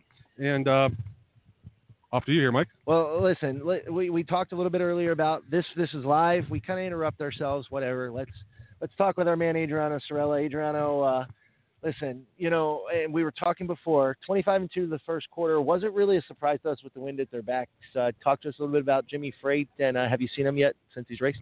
No, actually, no, I didn't see him. Uh, I haven't seen him since he's raced. But 25, I could tell 25 and two is a little bit too quick, maybe to go to the first quarter. But Um, you know, that's the way Louis wanted to race him, and uh, you know, we got beat by a really nice horse tonight. Now, talk to us about Jimmy Freight just in general. He's a very nice racehorse. Uh, he he sort of, you know, he had post eight in the Messenger Stakes. I know you're aiming towards the uh, towards the Little Brown Jug, but he's really hung with these three year olds and uh, proved that he belongs. Yeah, he's done real well with the three-year-olds. Uh, the messenger was kind of uh, was not what we wanted to draw. That's uh, we drew the eight hole, and uh, he raced real tough there. And uh, you know, he had the track record in the elimination. I, I really wish we didn't get the eight hole there, but we still raced them. And uh, I, I think that you know if that race was a little bit set up a little bit differently, we would have probably won. All right, now the big question: Where does he go from here? Is it back to Ontario for the Ontario Sire Stakes? Uh, are, you, are you pointing towards the Breeders' Crown? What's looking? What's his schedule look like? Uh, he's going back to Ontario for the uh, Super Final, so that's um, you know I've always wanted to win a Super Final, so uh, we're going to go back there, and then uh, I guess we'll we'll take a look and reevaluate after that race and see if we'll supplement to the Breeders' Crown. All right, Adriano, listen, you guys have a very nice three-year-old on your hands, and even in defeat, he looks very sharp. Thank you. Right, Adriano Sorella talking about the Jenna's Beach Boy uh, race, but we were, we were talking about um, we were talking about their Jimmy Freight, and Jimmy Freight has proven time and time again, Gold Sheet and Garnet, that he can hang with these three-year-olds. And even in defeat, the horse looked sharp tonight. Uh, like he said, you know, it's kind of how Louis wanted to race him, and uh, you can definitely sense though uh, that there's some disappointment there. Uh, Jimmy Freight, I mean, come on, it's, it's no, it's not something that you don't know that he's with the top three year olds. He should have been, he was good enough to race in the Little Brown Jug. It's proven that he is one of the best and can win on any given night. It's unfortunate he had a tough trip tonight and he couldn't make the jug, but no doubt he's right up there with all of them. And Garnet, uh, you know, it, it didn't sound like uh, the 25 and 2 was even close to what maybe the plan was. Um, you've been really close with these guys and close with these connections. Does he kind of let Louis, you know, dictate what he's going to do, or does he kind of, you know, does he kind of give him some instructions of, you know, hey, maybe we should try this tonight? No, no, there's no, there's never any instructions. Um, I, I've never heard that he's ever given him any kind of instructions. He kind of just lets him do, you know, what he thinks is best. Um, you know, I mean, maybe maybe it wasn't the best trip tonight. I I, don't usually question that how Louis drives. He's a very successful, young, very good driver. But you know, um, if I was going to wonder anything, I wonder why why pull out of the pocket uh, uh, coming around the last turn when you got the when you got the passing lane at your disposal and. uh you know, always the Prince hasn't been used it all. Maybe force his hand to go first up and then join him in the stretch. But you know, it is what it is. I mean, some races go your way and some don't, and uh, he'll be back to fight another day. All right, we're going to take a very short timeout. We're going to pause 30 seconds for station identification. This is the BetAmerica Radio Network. You're tuned in to the BetAmerica Radio Network. Host Jason Beem brings you new shows every Monday through Friday. We bring you the best personalities from across the racing world with extensive interviews, commentary, news, games, and more. The Barn is revolutionizing what horse racing radio can be, and you can hear new shows at betamerica.com or just search BetAmerica Radio Network on iTunes, Spreaker, Stitcher, or iHeartRadio. Get in the Barn. Are you interested in learning more about owning standardbred racehorses? Do you want to experience the excitement of driving a standardbred? Owning a racehorse is a once in a lifetime experience and not as difficult as you may think. The United States Trotting Association wants to help make your ownership dreams a reality. Contact a member of the Ownership Concierge team by email at owners at ustrotting.com or by calling 877 800 8782 extension 5555. 12 championship races. The captain, not to be denied. One spectacular night. And Father Patrick gonna coast home a champion here. Breeders' Crown 2018 coming to the Downs at Mohegan Sun Pocono. Pitching up the rail, modern legend there. Again, dead game. Clear vision late on the outside. Pet Rock on the inside. Photo finish. Foiled again, and Pet Rock together. One,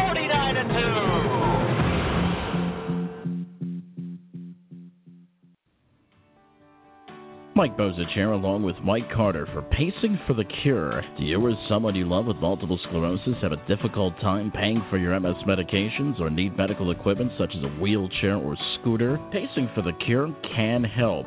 Please visit the pacingforthecure.org website and complete the mobility aid application. If eligible, you may receive funding. Again, that's pacingforthecure.org. Mike? Are you a harness racing trainer, driver, or owner? Please join the list of those who pledged in 2017 for the $1 per win challenge. The 2018 challenge has begun and wins tally from January 1st through October 31st. If you are interested in joining the challenge, please. Rockstar always a BB, Velocity Smoke, American Chrome, lots to live for, and on the second tier, Wise Image.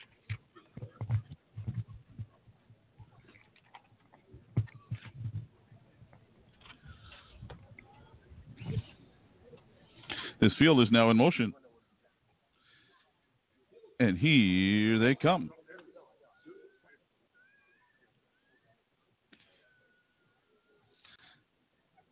They're often pacing in the Rheinheimer Memorial from the far outside. American Chrome is looking to leave Rockin' Machine in between horses, get under urging from Mickey Holiday to go to the front. And that's Rockin' Machine under heavy urging, making front with Image of a Rocker moving up second. American Chrome is going to be forced to take back here in third as Rocks and Things closes up the hole. Fifth is Little Joe, racing six lots to live for. Back to Wise Image, Lori's Rockstar, always a BB, and Velocity Smoke can see them all. Past the quarter in 26 and 2, the battling continues as Image of a Rocker takes over, but we'll soon see American Chrome in his rear view mirror because here comes American Chrome going right on by to the front for Trace Tetrick. Image of a Rocker will now sit second as things seem to sort themselves out with Rockin' Machine third. Rocks and Things is fourth, staying put. King Little Joe fifth. Moving up on the outside sixth now is Velocity Smoke with lots to live for on the inside. Moving up on the outside, Lori's Rockstar from the back. And as they pass the half in 55 and 3, American Chrome continues to lead the way for Trace Tetrick. Image of a Rocker is having some problems in the pocket, so Rockin' Machine comes to the outside around that one as American Chrome looks to get away. Moving off the rail now into fourth is Wise Image with Rocks and Things fifth. And as they come to the top of the stretch towards the three quarters, American Chrome is still in command in 123 and 4. American Chrome will try to get it home from here.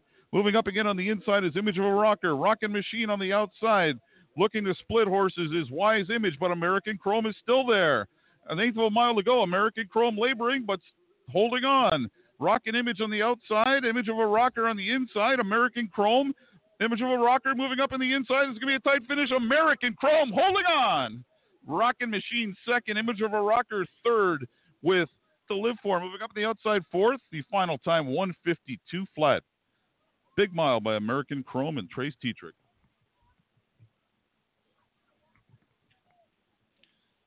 Well, Jessica, American Chrome uh, took a while to make the front there, but uh, she was uh, she meant business, and uh, that was a big gutsy mile she went to hang on. Yes, and speaking of big and gutsy, this horse is very big. And the fun fact, the bike that Trace is driving in right now is especially made for him. It's a big horse. Wow. Yeah, you know, you look at him now coming down in the, in the uh, replay, and uh, he is much bigger than every other horse that's uh, in behind him. Yeah, he uh, definitely has a nice long stride, but he uh, races very good tonight, I believe, out of the race. Absolutely, and you know the three horse image, image of a rocker went a big mile, considering uh, when they were going to the last turn, he seemed to have some issues with the driver seesawing on him there for a, a few seconds, and uh, he managed to come back on for third. And Rockin' Machine, the horse that was under heavy urging at the start, uh, held second, so he was live for the entire race. Yeah, that was a very um, competitive field of horses there. Absolutely. So uh, the, we have nine American Chrome winning Rockin' Machine. The five was second. The three Image of a Rocker third, and the ten Lots to Live For was fourth. That's a nine five three ten superfecta three to two on top of seventeen to one, followed by two to one and eighteen to one. That'll pay pretty good, I think. And my 72 combination pick five ticket single to American Chrome moves on to race 11. Good, you? Um, race 11 will be the Hoosier Pace Derby. Guard. Who do you like in here? You know what? I, I three horses in the pick house may just trip out and, uh, you know, uh, have some Scott Zeron magic down the lane and slide past some battling leaders. So I have split the house on top. I, obviously, I used McWicked and and uh, Lazarus, and there there are some other contenders, but those are the three I used in the pick five. Yeah, um, I also like the one split the house. Like I said earlier on the show, he had a very impressive race uh, back at Scioto Downs. I'm sitting in two hole and just coming up the inside to win it in 49 and one. I'm coming home in 28 seconds. McWicked just kind of flattened out, but then again, it was a very very nasty night down at Scioto Downs there two weeks ago. It was a nasty night, and I think speed was holding. And um, that's not McWicked's trip chasing a 53 and two half. It was kind of a little bit of a bizarre race the way it was raced. And you know, going back to split the house, not only was his last race impressive, but uh, his race in the Canadian Pacing Derby, he was bottled up until very late. And uh, he was really live at the wire, and that's kind of why I liked him last time. And he was a good price uh, at Scioto as well, five to one. Yes, and also when he was here for the Dan Patch, he just had too far to come. I think coming down the stretch, I thought he was very impressive there as well. You know, one thing Jimmy Takter said in the interview was, "Don't forget about Western Fame." He mentioned that couple issues, you know, a bad post, uh, uh, and then maybe a little bit too far to come from the Ewart. He's got the two hole. He may be able to sit a you know a decent trip too, and uh, maybe at least get a piece of it, if not threaten. Yeah, I agree, and I think there'll be a lot of uh, early speed up front as well. So it'll be interesting to see how that plays out and see if anybody can come from behind. Yeah, for sure. Uh, you know, you got Filibuster Hanover is probably going to be a lever. Um, it'd be interesting to see how they race Lazarus tonight because Jimmy said that uh, he he instructed Yannick not to race him on the front because of the sickness that he had uh, following the uh, the Canadian Pacing Derby. So it'll be interesting to see if they go back and uh, put him on the front like they did in his first North American start when he raced here from the nine hole. Yeah, it will be definitely interesting. Gold Sheet Bob, who do you like in the Hoosier Park Pacing Derby? Well, Lazarus looks like the one to beat to me. Um, Jimmy talking about having him come, come from off the pace was interesting. I mean, he still made a, a move, a first move, and then he made a second move, and was outside a long way, and still only lost by two. I think a better trip is is going to happen here, and he's the one to beat. Um, anybody you like in here for a price? Well, um, I agree with split the house. It's looked pretty good. Post one should have it, have him in position. I don't think there's going to be any real big surprises in, in this race. Um, McWicked's going to be right there. So one, three, and six is that's the best I can do here. It looks like the favorites are going to do do it here. Okay, um, we got 13 minutes to post, and uh, Lazarus has come open up as a one to five favorite. He's still getting heavily bet despite um, d- despite losing twice in a row. What do you make of that, Gold Sheet Bob? One to five, is that a fair price? Let's take a look here. How much is in the pool? Oh, there's there's a quite a bit. There's five five grand in the pool. So yeah, he's getting a lot of respect. I mean, well, last time he was here, um, long layoff came from post nine, drew off late. I mean, now he's coming back to the Hoosier Park. All the fans remember that race three three times ago. That's where the money's going. Yeah, you know, one thing to consider though, I think, you know, his first start here, there may be some kind of a little bit of a mystique where um, he never really got challenged much, right? Now that uh, he's been beaten twice in a row, maybe the drivers uh, won't give him as much respect as you might think uh, if he goes to the front. Be interesting to see. You might get a you might get a move like uh, happened in the Jimmy Freight race. That's definitely true. I mean, there's speed to the inside. You know, it's not going to be a cakewalk for, for Lazarus. Um, the one question mark for me is I've only seen him race a few times, like everybody else here in the states. I don't know if he can handle coming from off the pace. Last week, you know, it was a hard fought race and didn't didn't really have that late punch to get up. So that is the big question mark for sure. Yeah, for sure. Um, you know, I, I think we kind of kind of ran down the field pretty good. I think uh, Mike's going to come back on here now. Maybe tell us who he likes. Listen, don't book a hotel in this area. That's all I got to say. Jeez, man, there's a lot of stuff going on. All right, let's talk with the one and only Wendy Ross. We're going to talk about the um, 11th race here in just a second. Uh, Jessica, do you have my program? Me, oh, it's hey Garnet. Okay.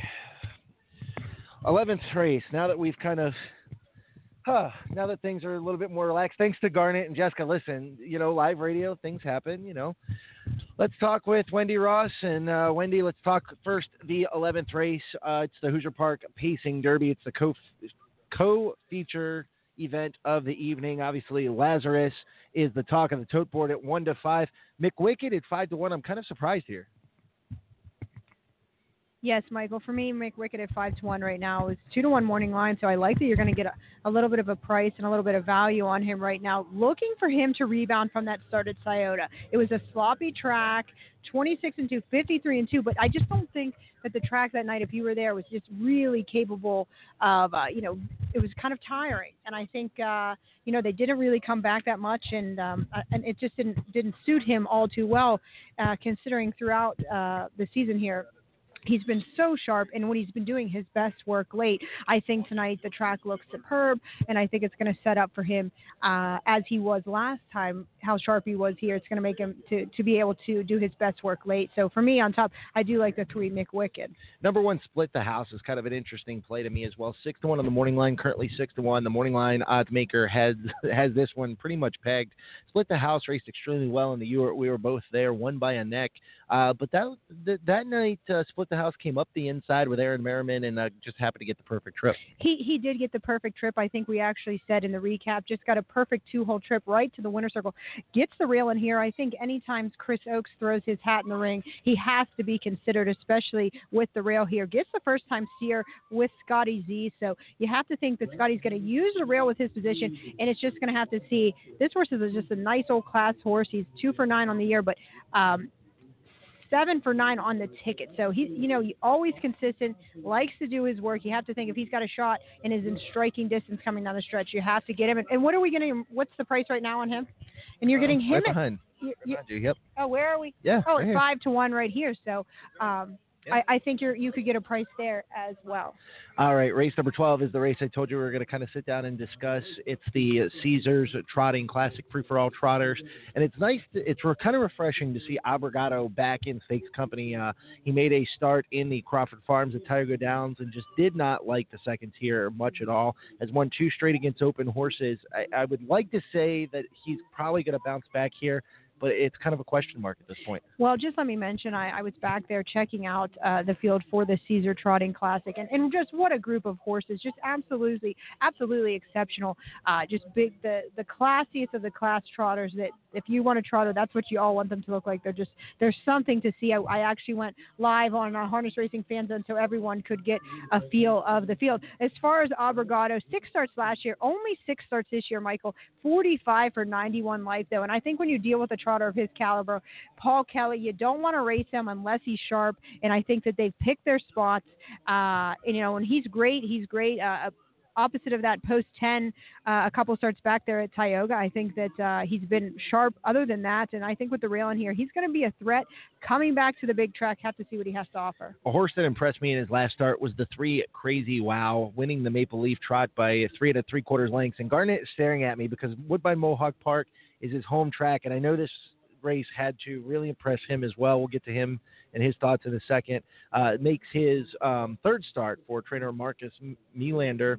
Um, uh, another horse, though, that I want to talk about is the four Hannelore Hanover. And Emily was talking with us earlier, and they said they had to move Hannelore because she was kicking and you know she's causing all sorts of ruckus. She is not the nice. She's a nice horse on the track. She's not the nicest horse in the barn, that's for sure. you know she's full of herself. She's Yeah. a, she's a sassy girl, and uh, you know she's earned that right. That's for sure. So uh, she is full of herself. But I'm going to tell you, I checked her out and spent some time with her in the paddock, and she seems razor sharp tonight. She is kicking and just full of herself. So I think we're going to see the best Hannelore we have seen in a couple weeks. And even looking at that last start, Yannick decided to take a different approach. Had the outside, raced her from the back, 27 and three. That's the best final quarter that we have seen with seen from her uh, in the last month or so. So you have to think that they they rested her. They were conservative in their drive last time, saved her to where they thought you know she hadn't been sharp, so they took a different route. And I think you saw we saw her back to her old self. It might just not have shown it that she was fifth, but she was only beaten five. So don't leave her off. You're at 14 to one right now at Hannelore. If you use her, someone could cash here. Nine to one currently on. Excuse me, nine to one. Jeez Louise. Number nine, Marion Marauder. Five to two on the morning line in race number twelve for Trader Paula Wellwood was second in the Maple Leaf Trot by three and three quarter lengths. This is a horse that has really put on a uh, show this year. It's made four hundred and forty four thousand dollars. Pretty impressive uh, what this horse has been able to do. Marion Marauder is, is, is just a, such a nice class old horse coming here at five now. He's always had something to show, but even here at five, he's been razor sharp. I mean, he's got four uh, four wins in his last six starts, and this is a horse he draws post nine, and he has just not had the best drawing luck at all this year. But that's okay because this is the type of horse he can put himself in position early, and he likes to do his best work late as well. And this stretch here is going to play to his advantage. Scotty Z is going to put him in the right spot, and you're going to see him that it's going to pay off late.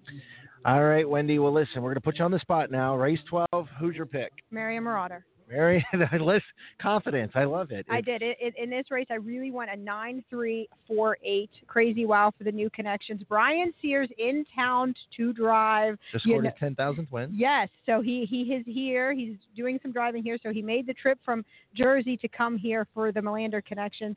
Uh, the horse has been he's three for two for his last three for the new connections, and the horse has always been a world champion. Two over two point five million in the bank. So he knows how to do his work. Post three in here. I think he's razor sharp coming into this event. All right, Wendy. Well, listen, thanks so much for taking time out of the night. I know you've been busy uh, tracking for the fan zone, and uh, listen, you're doing some great work with them. And uh, I'll tell you what, I don't know who's put more miles on than uh, me and you, other than this guy over here who was at the jug with us uh, yesterday. So. You know, I, you know, you really have to, to, to tip your hat to anyone who, uh, such as you and in the Mike and Mike show, Mike Bozich, you guys really do such a great job coming around and covering the events, and that's what we need. We need that publicity, Michael. You know, that's something you and I work on daily with our new position, and uh, you know, it's it's because of people like you and, and shows like this that uh, keep the sport going and, and keep it getting out there for, for the fans. Listen, my head is already big enough. You don't have to make it. Hold I on, let me it slip you a twenty. Let me slip you the I, twenty. I know it is. Don't worry. All right, Wendy. Thanks so much. Thank and we'll, we'll be seeing with you soon. And uh, listen, we've got some fantastic races coming up. The 11th race is the. Um, Hey, did you hear my race call? yeah, I did. You It- did a hell of a job considering there was track is. So it you it know. didn't suck. Well, listen. I got the longer cord because you're closer to the thing. So, listen, it didn't suck. You want to know why it didn't suck? Because you had track is. So hey man, fine. nobody they don't ask how at the cashier. Listen, you know, great job stepping in. So, for those who don't realize what what happened, the uh, we booked mine and Garnet's hotel room through Expedia. Expedia calls and says they overbooked. So we got to move you. Okay, they got to move me. Well, the, the hotel's going to be more expensive. Okay, well, well, how much more is it going to cost? Don't worry about it. We're going to cover it. We sent you an email with all the stuff. So, you know, so now, so now I guess we're staying at a better hotel, Okay. at a better room, and we only paid the rate that I paid for it. Even So- better. So you know what? That's that's not too bad. They are getting ready to enter the racetrack for the 11th race. Myself, Gold Sheet Bob, and Garnet Barnsdale are going to take you through the field of horses for the 11th race. The 11th race is the Hoosier Pacing Derby Free for All. And they're getting ready to come on to the racetrack for the 11th race. It's the $177,000 Hoosier Pacing Derby. And Garnet, I'll tell you, I, I'm excited. This might be the only time I get to call Lazarus. Uh, Yeah, so never I. I'm- never I- say never, man. uh, uh, you know what? Listen, listen, listen. I, I'm really enjoying getting to call a few of these races. We, ha- for those who don't know, normally we use the track announcer, but we have not been able to get the sound on our TV to work, which is no problem. Between the three of us, we've called enough races For sure. to uh, to get get through the program. And you notice Mr. Bozich has the night off, so uh, you know what? He's enjoying a night out with his family. Let's take a look at the field. Number one, split the house, three to one on the board. Currently coming off a win in the Jim Ewart Memorial, trained by Chris Oakes, owned by the Crawford Farms racing partner. Scott Zeron is in the sulky for the one, split the house. Two is Western Fame. Jimmy Takter trains. It's his number two guy here in the stable, but like like on the interview we heard, he's no slouch. He's been too far back the last couple. Looking to score uh, an upset here tonight. The three, McWicked, coming off a dull effort, I guess you could say, uh, in the Ewart, but uh, that was over a very sloppy track, so it's an excuse. The race before that, he was a powerful first over winner in the Canadian Pacing Derby, beating Lazarus.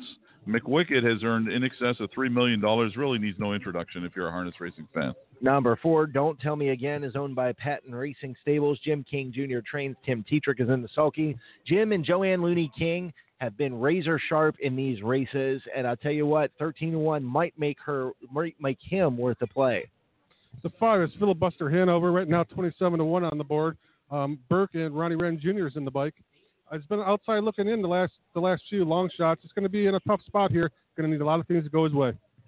Six is the wonder from down under, Lazarus N. 47 times in the money out of 48.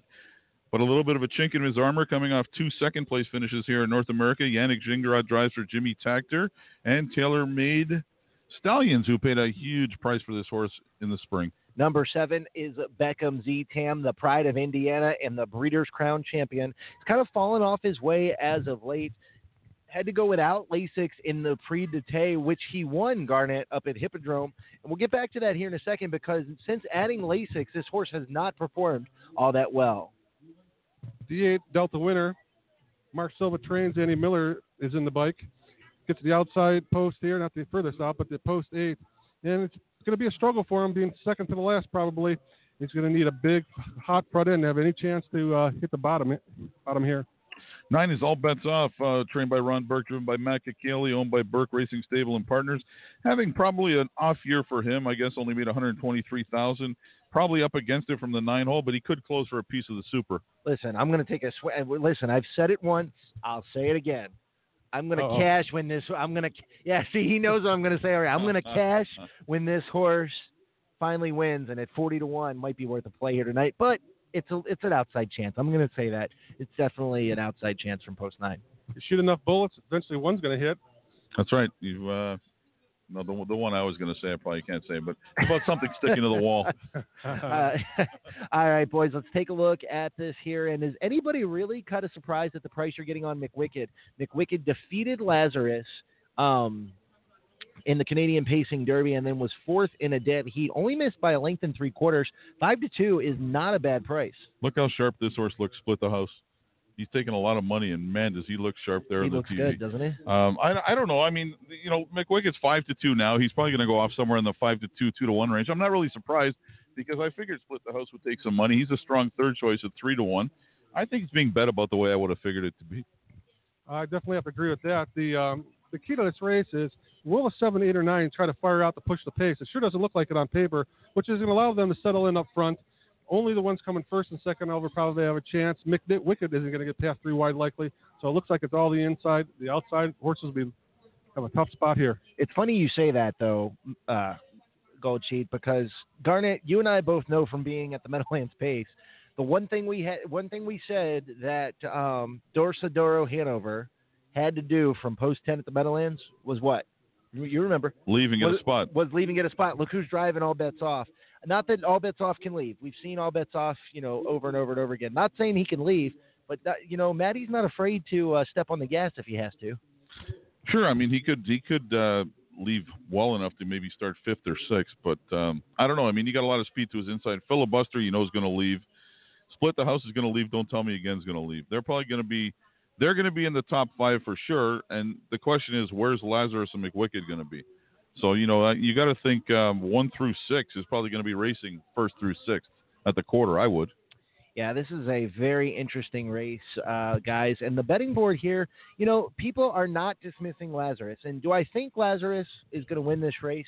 It's possible, but I think a lot of people are wagering off of his last performance here. And Garnet, we were our, we were here for that night. Um, I don't think you were here with us, but you saw that race on tape, and, and it, he didn't I mean, it wasn't like he did anything special. No, um, I- and I believe it was Split the House who came up to engage him. Yeah, I wasn't really overwhelmed by it. I mean, uh, they all kind of just let him go on the front. No, nobody really challenged him early, and he was being asked at the end. I mean, listen, it was his first start in North America. You know, there's a lot of reasons why it may not have been impressive, but you know, there could be another thing in play here. Maybe this horse just isn't a mile horse. Uh, Maybe just isn't a, a great horse at for him. eh, For for him is a sprint. You know what I'm saying? Oh yeah, for sure. I, I don't know. Like, I mean, uh, you know, uh, Trevor Henry put Nirvana Seelster on the front last Saturday and cut 254 halves. it's pretty hard to cut into that when you're going 254 halves, like 54 and one going out and 54 flat coming home, and you're first up trying to cut into that. I don't care who you are. Well, It- well- it's pretty hard to it's pretty hard to overcome that. Well, when Jimmy Takter was here a few minutes ago, he said it. 53 and 4, that's not an easy thing to come back into. Right, and so it wasn't a poor performance, but by the same token, this horse was built up so much before he got here. Everybody's expecting him to go out there and win every start and do something spectacular. I had an Australian journalist telling me a Mohawk that this horse is going to place a sub 147 mile here tonight. You just watch, and I'm like, hang on a second, buddy. That's only ever happened once here. By, by Dr. Jay Hanover, and he got like a dream setup where a, a 120 three quarters was cut for him, and he was on the inside the whole race. So, uh, you know, you might be going a little overboard here. And then he didn't even win the race, and it was in 49, right? Right. So, Well, we don't we don't have to agree all the time here. I mean, that was some pretty good information by by uh, Garnet for sure. Um, but Lazarus, I was I was impressed in that first effort at Hoosier Park. I mean, he was parked to the to the quarter in 26 and one, and had a forge past the quarter to get to the top. Got a slight breather, and he came home willingly. It wasn't really even that challenge. Maybe the horses weren't good enough to get to him, but I was pretty impressed by that race. All right, guys. Final thoughts here. Jess Otten standing with us, sitting with us. Gold Sheet, we're going to start with you. Who is your top pick here in the Hoosier Pacing Derby? Lazarus is the pick. Um, I expect him to get the job done. It's not going to be easy. Split the house, and McWicked will be coming, but I think Lazarus is two for two at Hoosier Park. Gold Sheet. I mean, I'm sorry, Garnet. I'm a silver sheet. Um, split the house, gets the trip, and uh, gets up to win. That's who I used. I'm going to use uh, split the house. We're going to get to Jessica in a second. I'm not getting to you last on purpose. So I actually saved the best for last. um, I'm going to use the one split the house on top of my triactor ticket, as you would say. This is, you know, this is still America, but we're going to call it triactor for the Canadian on the broadcast.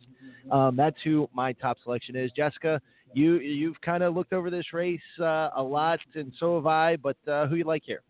I also like the one split the house, but I also do like the four. Don't tell me again, just because I think he's been racing extremely well. But I always have to root for all bets off out of the nine hole. So Listen, 40, 41 to one.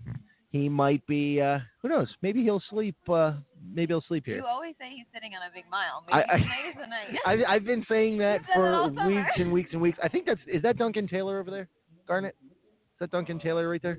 I believe so. Yeah.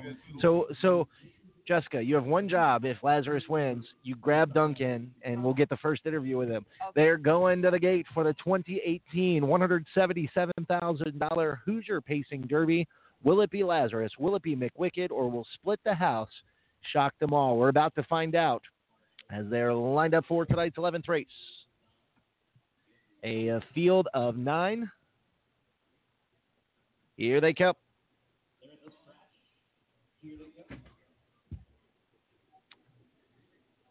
And the rough end uh, pacing and the starter caught them in a great line. Filibuster Hanover gets the first call, and Wrenn goes right to the top. Lazarus will follow on the outside in second. Split the house going to take up pocket position in third, and we have a battle ensuing on the front end as Filibuster Hanover is going to stretch out Lazarus to the first quarter. Split the house content to watch the action in the pocket, racing in third. Then at the inside, Western Fame is fourth. It's McWicked who's seven lengths off the lead from fifth. Six towards the inside is Don't Tell Me Again. Then at the inside next is Beckham Z Tam. Dealt A Winner is next, and all bets off can see them all opening quarter in 26 seconds flat. Up the backstretch they pace, and it's Lazarus. Lazarus has everything his own way so far, leading by a length and a quarter. Filibuster Hanover riding the pocket in second. Then comes Split the House, who's four lengths off the lead third, now floating to the outside. Here comes Western Fame and Andrew McCarthy. Following second over cover is McWicked. That will lock down Split the House. A 55 second half, 29 second breather for Lazarus.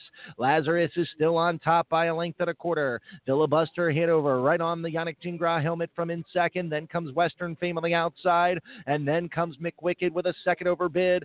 Split the houses, is locked down at the inside. Don't tell me again, getting a beautiful third over trip. Then comes Dealt A Winner. Outside next is Beckham Z Tam. All bets off. Got 12 lengths to make up as they go past three quarters. 123 for Lazarus, who turns with the lead. It's Lazarus on top by a length and a quarter. Filibuster Hanover chomping at the bit. So too is Split the House, who's trying to shake free. Western Fame's on the outside. Split the House is coming up the inside. Split the House trying to get to Lazarus. On the far outside, McWicked is coming, but it is Lazarus. On the outside is McWicked. McWicked and Lazarus to the line. They hit the wire together. I think Lazarus just held on. 148 and 4.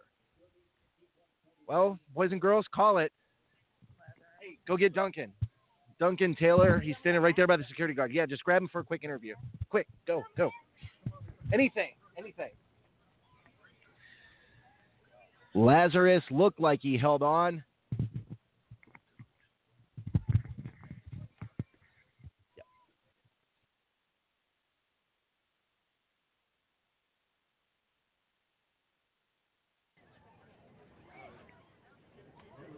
Worth asking. I don't know. A photo finish in the Hoosier Pacing Derby. And guys and girls, I'll tell you what, what a magnificent performance by Lazarus. Lazarus first, Number three, McWicked was second. Four, Don't Tell Me Again raced extremely well to be third. And the one split the house was fourth. Six three four one. Gold sheet. I'll tell you what. What an impressive, impressive performance by Lazarus. Lazarus cut the fractions. uh, Didn't take much pressure that second panel, but as they came home, they started closing in on him. But he dug in, came through. As basically as we thought. The six, three, and one were all up there. And don't tell me again was the, the one surprise to get get up there, which uh, was touted here too. So I mean, we were all over it, and the six gets the job done. Garnet, we were uh, the one horse split the house was chomping at the bit, trying to get off the pylons. Uh, you know, I, I kind of wish that Scotty would have pulled uh, before Andrew McCarthy got up to him. Yeah, I don't know. I don't think he would have. I don't. I don't think he would would have got the job done first up. He probably knows that. He's trying to sit a trip. I just wonder if always a Prince should have been in this race. You know, it's interesting you say that. Always a Prince might have, uh, you know, might have shown up. Forty-eight and four, yeah. It, it, it's hard to say, but you know, I'll tell you what though. Always a Prince had to sit through some cut fractions, and Lazarus cut the fractions. He got the trip his own way, and I'm pretty impressed by that. It's cool and it's windy here tonight too. I mean, people are going to say 148 and four is not overwhelming, whatever. But um, you know what? I don't think he wasn't really being asked that much at the wire either. It was a pretty good race. People in Gold Sheet, we we can kind of contest this because we're looking at the flag. People can, are going to say, well, he got a 29 second breather. Not really. He went 26 to the quarter and then he went 29 into the wind. It's not like he was slowing it down on purpose. He went 29 to the wind. Yeah. Yeah, it's not the normal. Yeah, I mean these type of horses, 29 is like walking, but like you said, against the wind, it still was a, an easy second quarter, even though it was into the wind at 29. If it would have been 28 and one into the wind, then that'd have been a different story. All right, guys. Six three four one six three four one as Lazarus proves that. Listen, he likes the Hoosier Park racing surface uh, so far. Uh, McWicked raced uh, pretty well. He came up on the outside. You know, people were talking about uh, McWicked and a chance at being horse of the year after I believe it was the. Let me look at the program here after the Canadian Pacing Derby. I think every there was a few of us that were talking that maybe if he could win the Ewart, maybe he was going to be at the top of the ranks because he defeated Lazarus. He would have defeated a lot of the older horses. Guys, you know, it, it's horse of the year for a reason. And right now, uh, and I'm just I'm going to put my neck out there. I don't care. If you ask me right now, if I had to submit my ballot right now, Courtly Choice is horse of the year. Bingo. That's exactly what I was going to say. If you had to submit it today, who's who's had a better? I mean, especially off those trips at the at the jug were just unbelievable. Um, you know, and he he uh, Blake was saying that the three races he wants to win are the jug, the Meadowlands Pace, and the North America Cup. And unfortunately, hooking wheels in the North America Cup elimination cost him any shot at it. That might have been a better race with him in it, right? We'll never we'll never know though. Gold Sheet, if you had to submit your select, I mean, you see these horses all the time. I mean, obviously McWicked's a really good horse, but uh, you know, Courtly Choice right now seems like the uh, seems like the play. Well, I don't see him as much as you do. I, I can't say with any confidence who I'd pick. I'd have to do some research. Research. I don't like to throw names out there, um, so unfortunately, I can't. I love with this guy. confidence say this that. is why I like. You know what? This is why I like Gold Sheet Bob. Big reason why I like Gold Sheet Bob. He's genuine. All right, so guys, here here it- here it comes. The star of the show. The star of the show. So here, so for those who. he thought your joke was funny, apparently. All right, so every every time we come to Hoosier Park, we get Hoosier Buddy selection, and tonight it's the Caesars Trotting Classic. And uh, all right, now you had a chance to handicap earlier. Who you picking here, Hoosier Buddy? All right, Who's your Buddy's taking his time. He's going to point to the winning horse, but that's a pretty big hoof he has there. Let's see, who's it gonna be? Hannelore Hanover. All right. Hannelore is the call. Well, listen, listen. We've been here twice this year. We've done this four times. You're three. You're three for three going into this race. So let's hope. Uh, all right. Good luck. Okay. All right. So who's your buddy going with? Um, going with Hannelore Hanover in the. Uh, I almost called it the Canadian Trotting Classic, the Caesars Trotting Classic, and. Uh, where is Jess Otten? There she is. Jess will be standing by with winning connections here in a moment. Again, Lazarus, the champion of the Hoosier Pacing Derby. And again, guys, like I said, he likes the Hoosier Park racing surface. That's obvious. And, uh, I, you know, take nothing away from the winner. He raced extremely well. Yeah, Lazarus was up by a by a length and a half coming around that final turn. Nobody was really putting pressure on him, making him urge to go on. But he popped the plugs probably around uh, just you know, about an eighth to go. Responded, kick clear by two, and then they started to come the big closers. You can't, you know, McWicked. He's tough. He's a tough guy. He never Well- quits. He keeps coming. Well, you- and he was he had an outside shot to come late. He started to kick in, passed two, three, four horses late, ran out of track, and Lazarus, you know, he, he hung on. you know, split the house was all over the place in the stretch, and uh, you know, I, I still think he he looked sh- looked sharper down the stretch than uh, than maybe we think. But you know, split the house is you know he's a good horse in general. To me, he looked loaded at the start. It might have made the race more interesting if he brushed to the front uh, down the backstretch. It looked like he had a lot of horse come passing the quarter, and then you know to be bottled up like that. I mean, you're you're hoping to get lucky at that point. All right, Yannick Gingras shooting T-shirts to the uh, crowd here at Hoosier Park Racing and Casino. Guys, this is something else that's cool that they do. They don't just throw them in gold sheet; they shoot them from the gun. Oh, Mike, Mike, why'd you push that little kid aside to get that T-shirt? Come on, man. Hey, for the listen, kids. I, I was getting it for Kate. I was getting it for Kate. All you right, that's that's fair enough. I always have to bring her home a, uh T-shirt. Jessica Otten is in the winner's circle. Whoa. Hey, Gold Sheet Bob missed it. Ah, There was a little Sheet. kid there. He wants he needs it more than me. Yeah, you did, man. That's awesome. Oh man, this is crazy, man. They're shooting them out of these cannons into the crowd, and little kids are getting hit on the head. All right, let's see here. Oh, there's another one coming our way. It's going to land on the roof. yeah, hold up.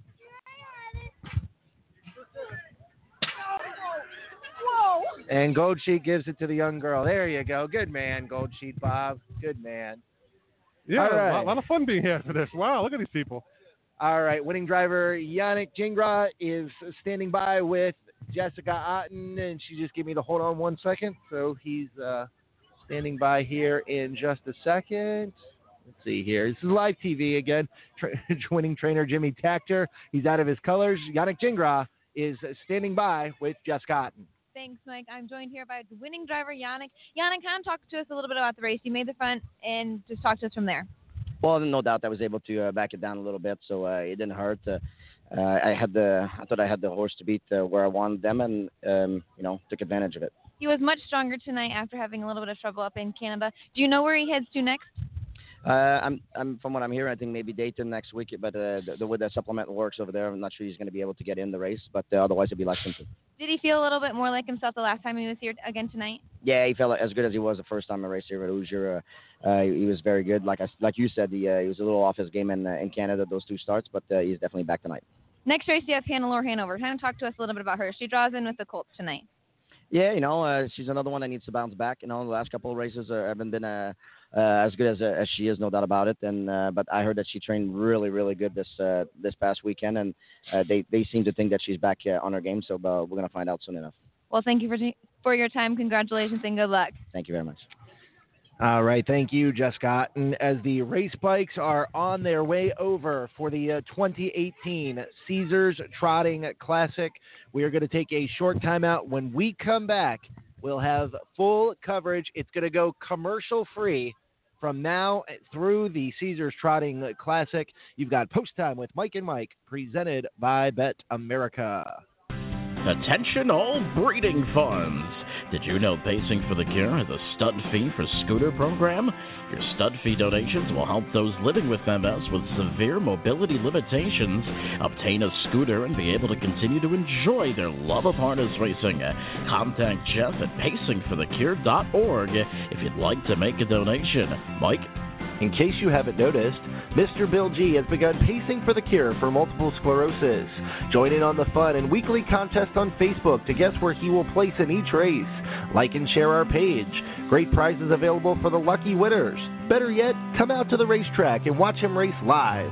Let's start a Mr. Bill G fan club and start blogging on the journey page of the pacingforthecure.org website. Once again, that's pacingforthecure.org. Winbak Farms yearlings are born to compete and raised to win. Be sure to check out our lineup to take advantage of opportunities in slot and rich states. Our yearlings are eligible in Delaware, New Jersey, New York, Ohio, Ontario, and Pennsylvania. Our 2018 sales schedule kicks off in Goshen on September 9th, followed by Lexington October 2nd through the 6th, London October 13th to the 14th, Harrisburg November 5th to the 7th, and the Harrisburg Mix Sale on November 8th. For more information, visit winbakfarm.com. That's winbakfarm.com. New Vocations Racehorse Adoption Program. Retrain, rehab, rehome. New Vocations focuses on adoption as the optimal solution for the large numbers of horses that leave the track each year. The program provides rehabilitation and transitional training to prepare the horses for a productive life beyond racing. Each horse is evaluated for temperament, soundness, and suitability to help ensure a successful adoptive match. New Vocations Racehorse Adoption Program, celebrating 25 years and over 6,000 horses placed. Learn more at newvocations.org. We're back on this edition of Post Time with Mike and Mike, presented by BetAmerica. Mike Carter alongside of Garnet Barnsdale and a gold sheet. Bob, we know he just came back, but we're going to pause 30 seconds for station identification. This is the BetAmerica Radio Network. You're tuned in to the BetAmerica Radio Network. Host Jason Beem brings you new shows every Monday through Friday. We bring you the best personalities from across the racing world with extensive interviews, commentary, news, games, and more. The Barn is revolutionizing what horse racing radio can be, and you can hear new shows at betamerica.com or just search BetAmerica Radio Network on iTunes, Spreaker, Stitcher, or iHeartRadio. Get in the Barn. We're back on this edition of Post Time with Mike and Mike, presented by BetAmerica. We're live on the BetAmerica Radio Network.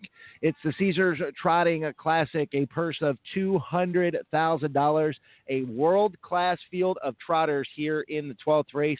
And guys, this is, has a $20,000 guaranteed superfecta pool. Um, you know, we're looking at the board, and it's a uh, pretty wide open, uh, pretty wide open board, uh, Gold Sheet. Yeah, well, this is a star-studded field here. I mean, these trotters, all of them, are excellent. I mean, going against each other, there's not going to be anybody that's going to be bet down real low. Gold Sheet, this has been this is your first time here with us, and, and you you know you see you see some of the star power at Northfield, but you really seen star power here tonight. What's it been like to kind of watch some of these big horses? Race? Oh, it's been a treat. I mean, not just one or two races. You're getting stars in four, five, six races and they're they're tussling. There's no straight linemen here. They're going for the big money, and they're giving top efforts. And you're seeing the best from quite a few of them too. All right, Jess Scott will be joining some of the connections in just a little bit in the paddock as they get ready to head onto the racetrack. The Caesars Trotting Classic will exit out of the front paddock here at Hoosier Park Racing and Casino. As the camera is panning, there's Mickey Burke with number four, Hannelore Hanover. Uh, Yannick Gingras talking to the connections. Number five, Bridge to Jesse's, who is an interesting horse. We'll get to that in just a minute. As you know, guys, um, uh, well, they're gonna it's gonna be a minute because they're gonna take the sulkies down. Bridge to Jesse's is a horse that's been racing in the invite here at Hoosier Park. We saw always a Prince ha- use the home court advantage last in uh, excuse me in the uh, Jenna's Beach Boy, but again it was trip dependent. Do you think that trip could make the difference here, Garnet? I guess you never know. I mean, I think he, he looks a little bit outclassed, but listen, I mean, the horse shows speed in his last two starts. If he gets up, if he gets out second or third, rides the rail and gets some luck late, I guess you know it's possible. Gold sheet thoughts? Well, I mean, going to the invite at Hoosier Park, you would think it'd be overmatched, but I don't think so. I, she fits in here. I think the top ones here are a little bit better, but there's about four or five that she's just as good as. Good as. She'll need a need a good trip, like Garnet said, but uh, she's not without a shot. I just don't think that uh, she's going to be hitting first or second in this race. All right, looking in the paddock, Hannelore Hanover causing a little bit of a ruckus. They have pulled her out of the stall first. Um, as I said before, she is not the nicest mare in the world at all. She likes to she likes to bite, she likes to kick, she likes to scream and howl worse than a stud. So so like a thoroughbred gold sheet, they're gonna Well- load her first, quote unquote. Well, I'll tell you what, Hannelore going against the boys here um, wants to show those boys that she, she's not afraid and uh, kicking around there saying, I'm here to, to race today. All right. Um, let's see here. As we await the horses for the 12th race, I see the five horse Bridge to Jesse's has come out of his stall. Let's see, as we're watching this happen, here comes number one Obrigado, J.O. Cruz, making his way out of the stall. Pete Red, a special person in Jess Otten's life. Here they come by us, ladies and gentlemen. Number one is Obrigado. Obrigado is trained by Paul Kelly. Peter Wrenn is in the sulky, made $109,000, a $1.7 million gelding. Number one, Obrigado. The two is Clu- Cruz. Long shot right now here at 43 to 1, coming off of a scratch lame. However, on, on his best effort, can play with the with the big boys here. But um, it's interesting to see what he'll do off that lame scratch. All right, number three is Crazy Wow, coming off of a victory in the Maple Leaf Trot after finishing fifth uh, with Tim Tetrick in the sulky. Two starts back. Brian Sears picks up the lines for trainer Marcus Melander, and Crazy Wow is uh, definitely could be a play here. Is two to one currently on the board. Four is Hanover, three to one in the program. Burke Racing. Well, I had a tough trip last last week out on, at Woodbine, but prior to that was hitting the board four times in a row. However, has faltered a little bit late in the mile. Number five, Bridge to Jesse's, is the Indiana bred horse and is the pride of Indiana, who's been racing in the Invitationals. Uh, trainer Robert Roger Welsh, John DeLong is in the sulky. The six is international money. Was racing at Woodbine the last few races, coming from pretty far back. Adds Lasix tonight, and uh, well, I mean, it looks like even with Tim Tetrick in a bike, it looks like an outsider here. But she's getting a little play, bit of play at 17 to one, so the betters are uh, feeling this one. Number seven, I know my chip, currently 99 to one with Sam Widger in the sulky. Listen, I wish I had a win ticket if this horse wins. The eight is Homicide Hunter. This horse has uh, is a millionaire, just like most of them here. It has a good late kick. It's David Miller in the bike. From post eight, it's going to need a you know some live cover, but this this horse will be probably charging harder than most of them. Number nine is Triple Crown winner Marion Marauder. And Marion Marauder has had a big kick so far this year $444,000 in the bank. Marion Marauder draws post nine. And Pinkman rounds out the field. Andrew McCarthy, Jimmy Takter. Post nine and 10 the last two times at Woodbine. Post 10 here. That's from the second tier. Um, could be an early move. I think he rides the rail and outside looking in.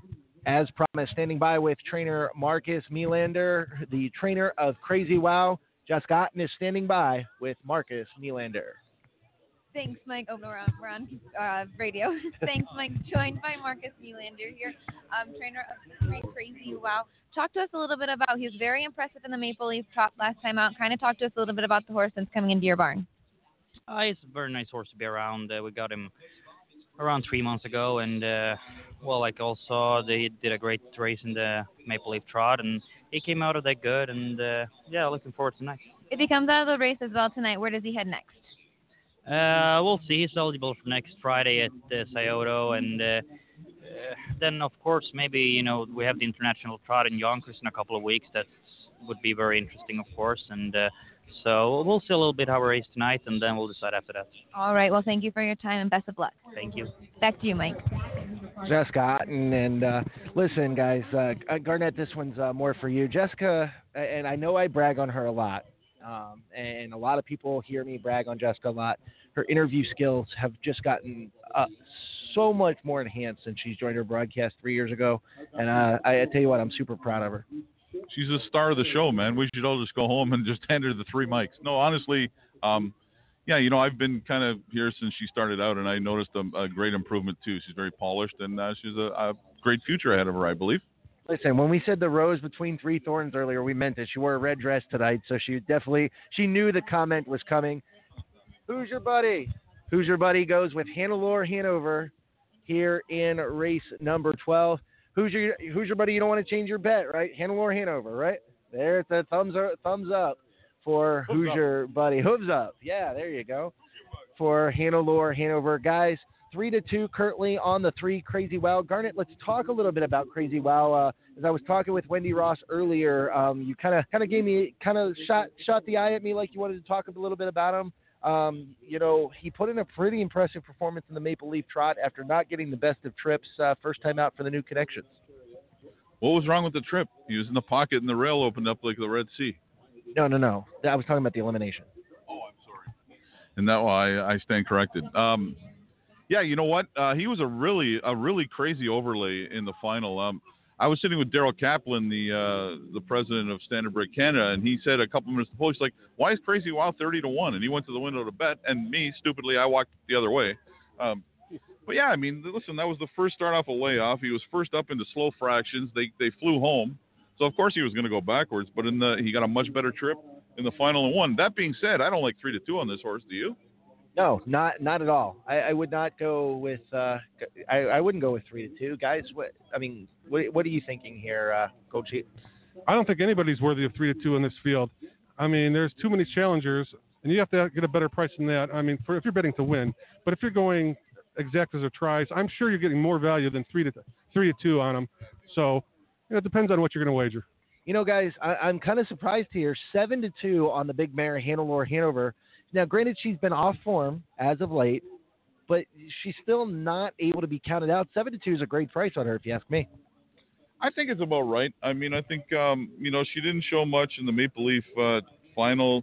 She's uh, she's got four, four losses in a row, and people are just used to seeing her win.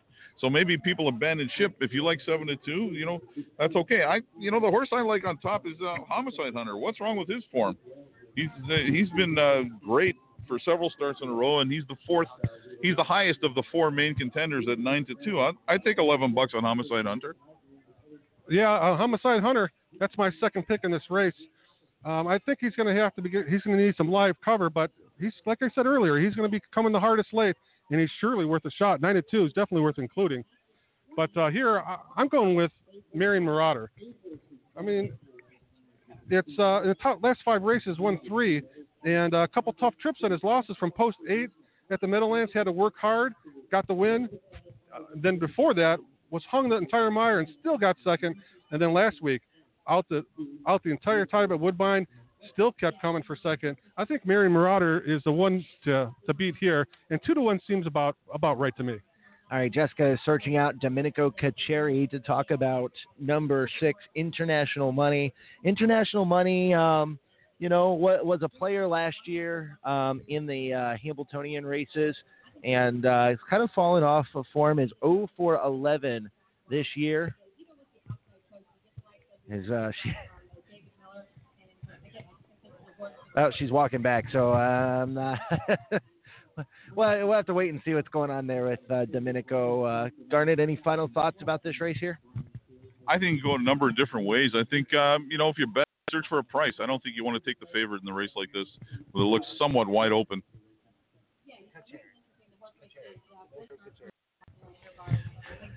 Listen, that name's not easy to pronounce. No, Domenico no, Cacciari. no, so, not. so we understand. Jessica, come back. She- Trust me, Domenico isn't going to hear his name said wrong anyway. So it's, Well, listen. get in there, get in listen, there, ask him a good question. But here's the thing: you look at his name in the program; it says Cesari. So you know, Cacciari. That's another good way. He's hoping it's cha-ching after this race. listen, international money twenty-five to one, currently on the board. Uh, you know, listen, you'll be cha-chinging.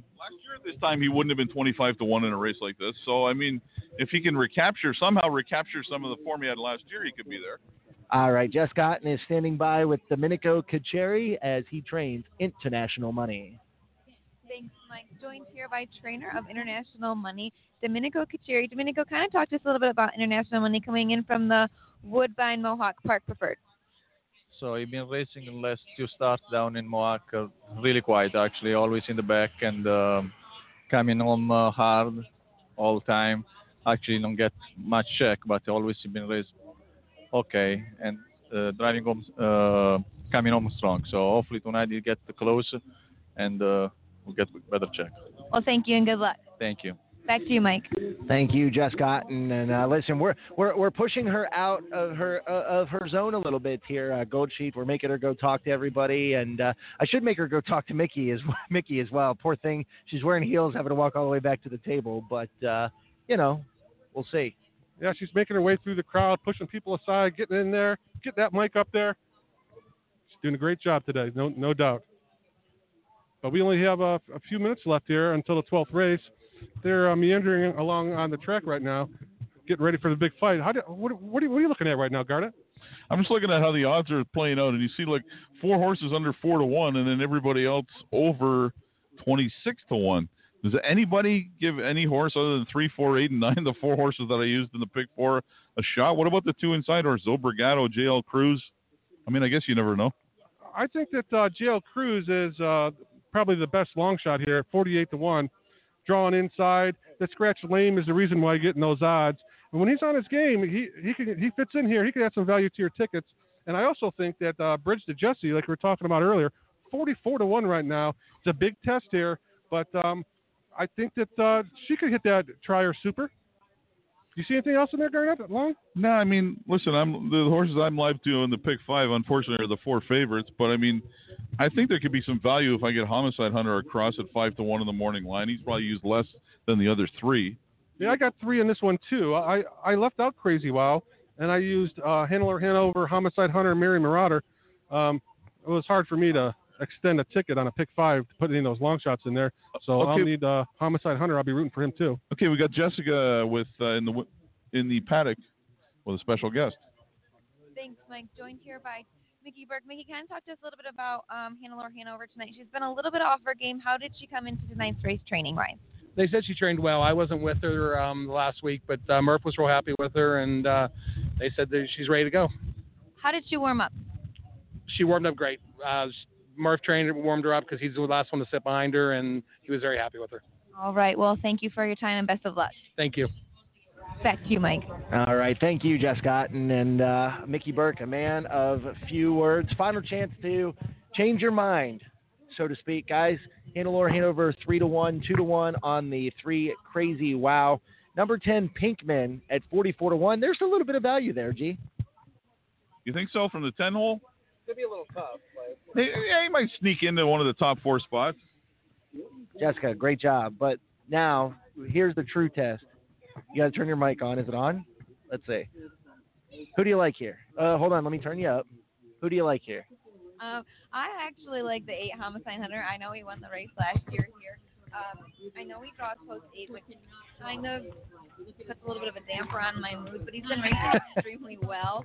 Um, and I really think that Dave Miller will get along with him in here. And I think um, it'll all obviously see how the race plays out, but the speed in the front is going to have to um, give him a little bit of a try, I guess I'll say. All right, they are headed to the gate for the uh, 2018 Caesars Trotting Classic. Six seconds, now five, now four, now three, and they are going to the gate. A full field of 10 for the $200,000 Caesars Trotting Classic here at Hoosier Park Racing and Casino. Lined up, are all set. Race number 12 here on the evening. Eight to five choice number nine, Triple Crown winner Marion Marauder. They're turning into the stretch. Making a break before the start was the four handle. No, it's not the four. Looks like the three crazy wow is on a break before the start. Six horse international money's on a break as well. They're off and trotting, and it's Hannelore Hanover who gets the first call. I know my chip, and Sam Widger is pressuring the pace early, and he was 99 to 1 as they race on to the first turn, now 98 to 1 for I know my chip.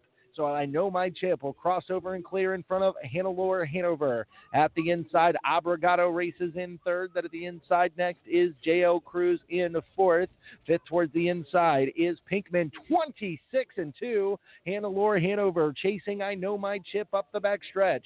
And Hannelore Hanover is a link to the good. I know my chip at the inside races in second. Then comes Obrigado in third. At the inside racing next is J.O. Cruz from in fourth. Fifth to the outside is Bridge to Jesse's. Second over in the flow is Homicide Hunter. Third over for Marion Marauder. Pinkman's got some work to do and is last in trailing as they make their way to the half. Hannelore Hanover is there in 56 and 1, 29 and 4 in the second panel, and it's Hannelore Hanover. Hannelore Hanover still the one on top by a length and a quarter. Bridge to Jesse's. On the outside is a second. Lockdown at the inside. I know my trip, getting a perfect journey from third. Then comes Homicide Hunter from fourth. Inside next is Obrigado. Outside perfect trip for Marion Marauder, third over in the flow. Outside next is Pinkman, and Pinkman is into the mood there as well as they make their way to the top of the stretch. They turn for home. 125 and 2 for Hannelore Hanover. Hannelore Hanover with the lead. Bridge to Jesse's on the outside. Widger's going to go up the passing lane here, and Widger's got a big chance. I know my chip up and after Hannelore Hanover. I know my chip and Hannelore Hanover. These two are slugging it out with a 16th to go. In between them is Obrigado on the far outside coming Marion Marauder. In between them, Pinkman outside. Marion Marauder wins over Pinkman in 152 and 4. Marion Marauder wins the Caesars Trotting Classic. Listen, for, forget the race for two seconds. How, forget the race for two seconds. How about the move by Sam Widger? He, you t- listen. He took a chance. He went to the lead, let Hannelore go by, got the perfect trip, and he darn near won the thing at 98 to one. Well, I know my chip. I've seen quite a few times around Ohio, and it has some really good gate speed. I wasn't surprised at all. He went towards towards the top. Times he'll give it up a little bit late, but he was strong. He was he was razor sharp today. Fine effort at 98 to one. Take nothing away from Hannelore Hanover. Hannelore Hanover raced extremely well. Yannick did everything he had to do on the lead, just didn't have it here tonight. Well, that was an excellent race. It, I mean, there was six, seven of them that had a shot uh, coming right down towards the wire. I mean, really, any of them could have had it. It looked like for a second there, Hannelore Hanover was going to hold tough, but then all of a sudden it, it just caved in on them, and they were charging from everywhere. Homicide Hunter was coming, Marion Marauder was coming, got the job done there for the victory, and of course, I- I know my chip was, you know, he had a good shot there. Ma- Marion Marauder is going to come back to the winner's circle here. Wendy, you were watching the uh, race from uh, a little bit closer than we did, and, and I'm and I'm talking about it because it made the difference. How about the move by Sam Widger here? Sam Widger took a chance by going to the lead, and he darn near stole the thing coming up the inside. Yeah, I mean, I, I think he that horse raced extremely well. I, I think it's just when you're going for this type of money, you just take as big a shot as you can. And thank goodness they got a long stretch here. But uh, the nine, my pick, Mary Marauder, was just much the best tonight. Now, you know, Marion Marauder, we've seen a few times, Wendy, and real quick before we let you go, I know you're got some things going on here, but Marion Marauder we've seen before, but he is a hard charging horse. And just about every Rich Johnston and Mark Hall, our colleagues, hate this horse because he closes such big grounds, and normally he's coming 25 wide.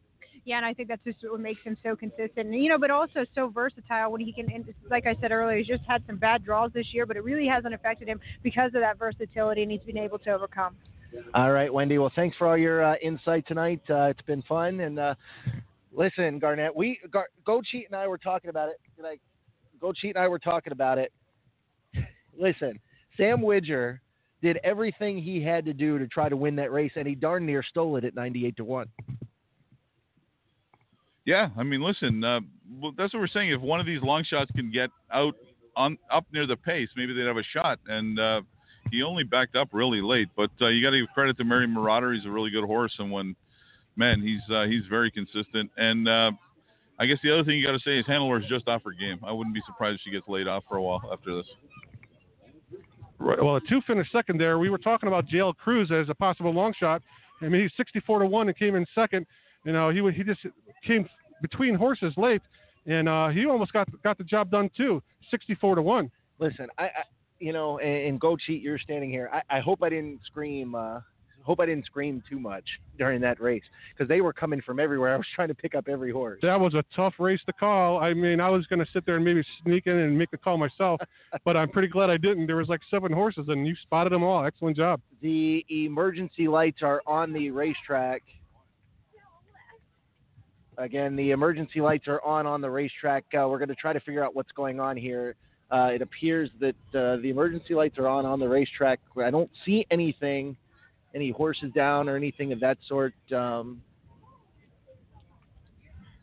look on the teletimer out there. The light that's on flashing on top of the teletimer. Oh, that's the truck. I was going to say it looked like emergency lights there. It's been a long couple days Yeah, for. Michael Carter here. Listen, We'll, we'll toss. We'll, we'll give him a break on that. Okay, Okay. so Jess Otten is going to run down um, Scotty Zeron. Hey, um, you know what? Hey, Jess. Okay. She's going to grab Scott uh, Zeron. I'm going to take the uh, mic and head to the winner's circle. Guys, take this for a minute and, uh, gee, just leave this where it is and just toss it to me when I tell you I'm ready. Mike Keeling's in the winner's circle. Just toss it. Yep. All right, so Mike Keeling's in the winner's circle. We got uh, Mary Marauder was first there. JL Cruz second, was it? Oh, Homicide Hunter third, Obrigado fourth. The Dime Super, four hundred and eleven dollars with a nine to five favorite on top, proving once again you don't necessarily have to beat the chalk to make money in this game. The exacta with uh, JL Cruz second, one hundred sixty-eight sixty, and the two dollar trifecta nine eleven twenty. All good prices there, uh, Gold Sheet Bob. Yeah, I mean, when you get a quality field like that, you know, a lot of times the big boys all tussle and uh, you can get a longer shot in there. But that was just playing a great race. I mean, they were all in it, coming down on the long stretch. I mean, that was a great race. That was the best race of the night for sure. Really, until they went past me and I could hear that the announcer uh, called out that Mary Marauder got up. But uh, Mary Marauder's a really good horse, and you got to give the Wallwards, Wallwoods a lot of credit bringing him back. I'm sure they could have had a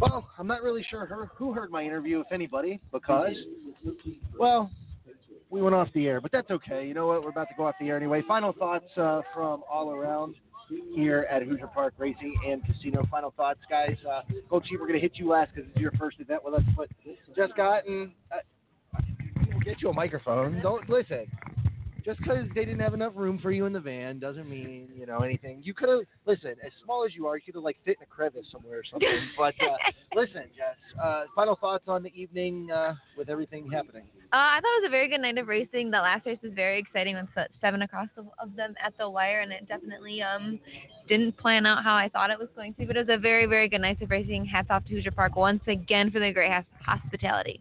Garnet. Yeah, I second that. I mean, there's some there were some very interesting races. This one with Mary Marauder here was really exciting. Uh, it was exciting to see Lazarus and McWicked do battle. Uh, the two, you know, the unbeaten two-year-old trotting filly. Just uh, happy to be here to see all these really good horses race, and it's always a it's always a pleasure to do this show. And uh, you know, hopefully uh, hook up again on Breeders' Crown Night. All right, Gold Sheet. First live remote, first time on the big stage here. Talk to, final thoughts. Well, I really appreciate you having me on the show. Uh, I didn't really know what to expect. Didn't want to overtalk anybody, so hopefully I didn't do that too much. Uh, but this is a first class place here, Hoosier Park. I mean, it's such a treat to be here. I mean, every aspect of it is just awesome. I mean, that's not even including the, the racing here. I mean, the racing is was great tonight. So I was thrilled to be here, and now that it's coming to a conclusion, I couldn't be any more happy, and it couldn't have went any better. I hope I contributed enough to maybe be on a show again sometime.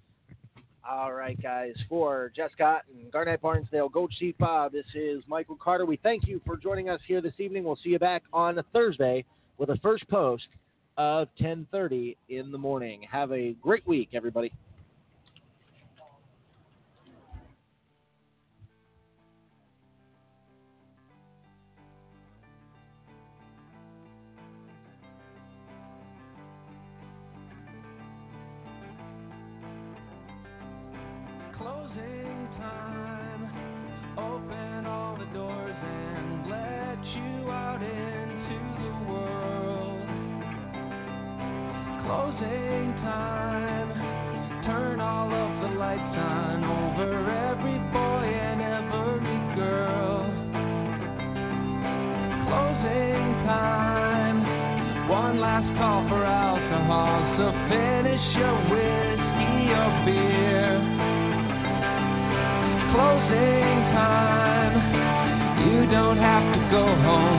You can't stay.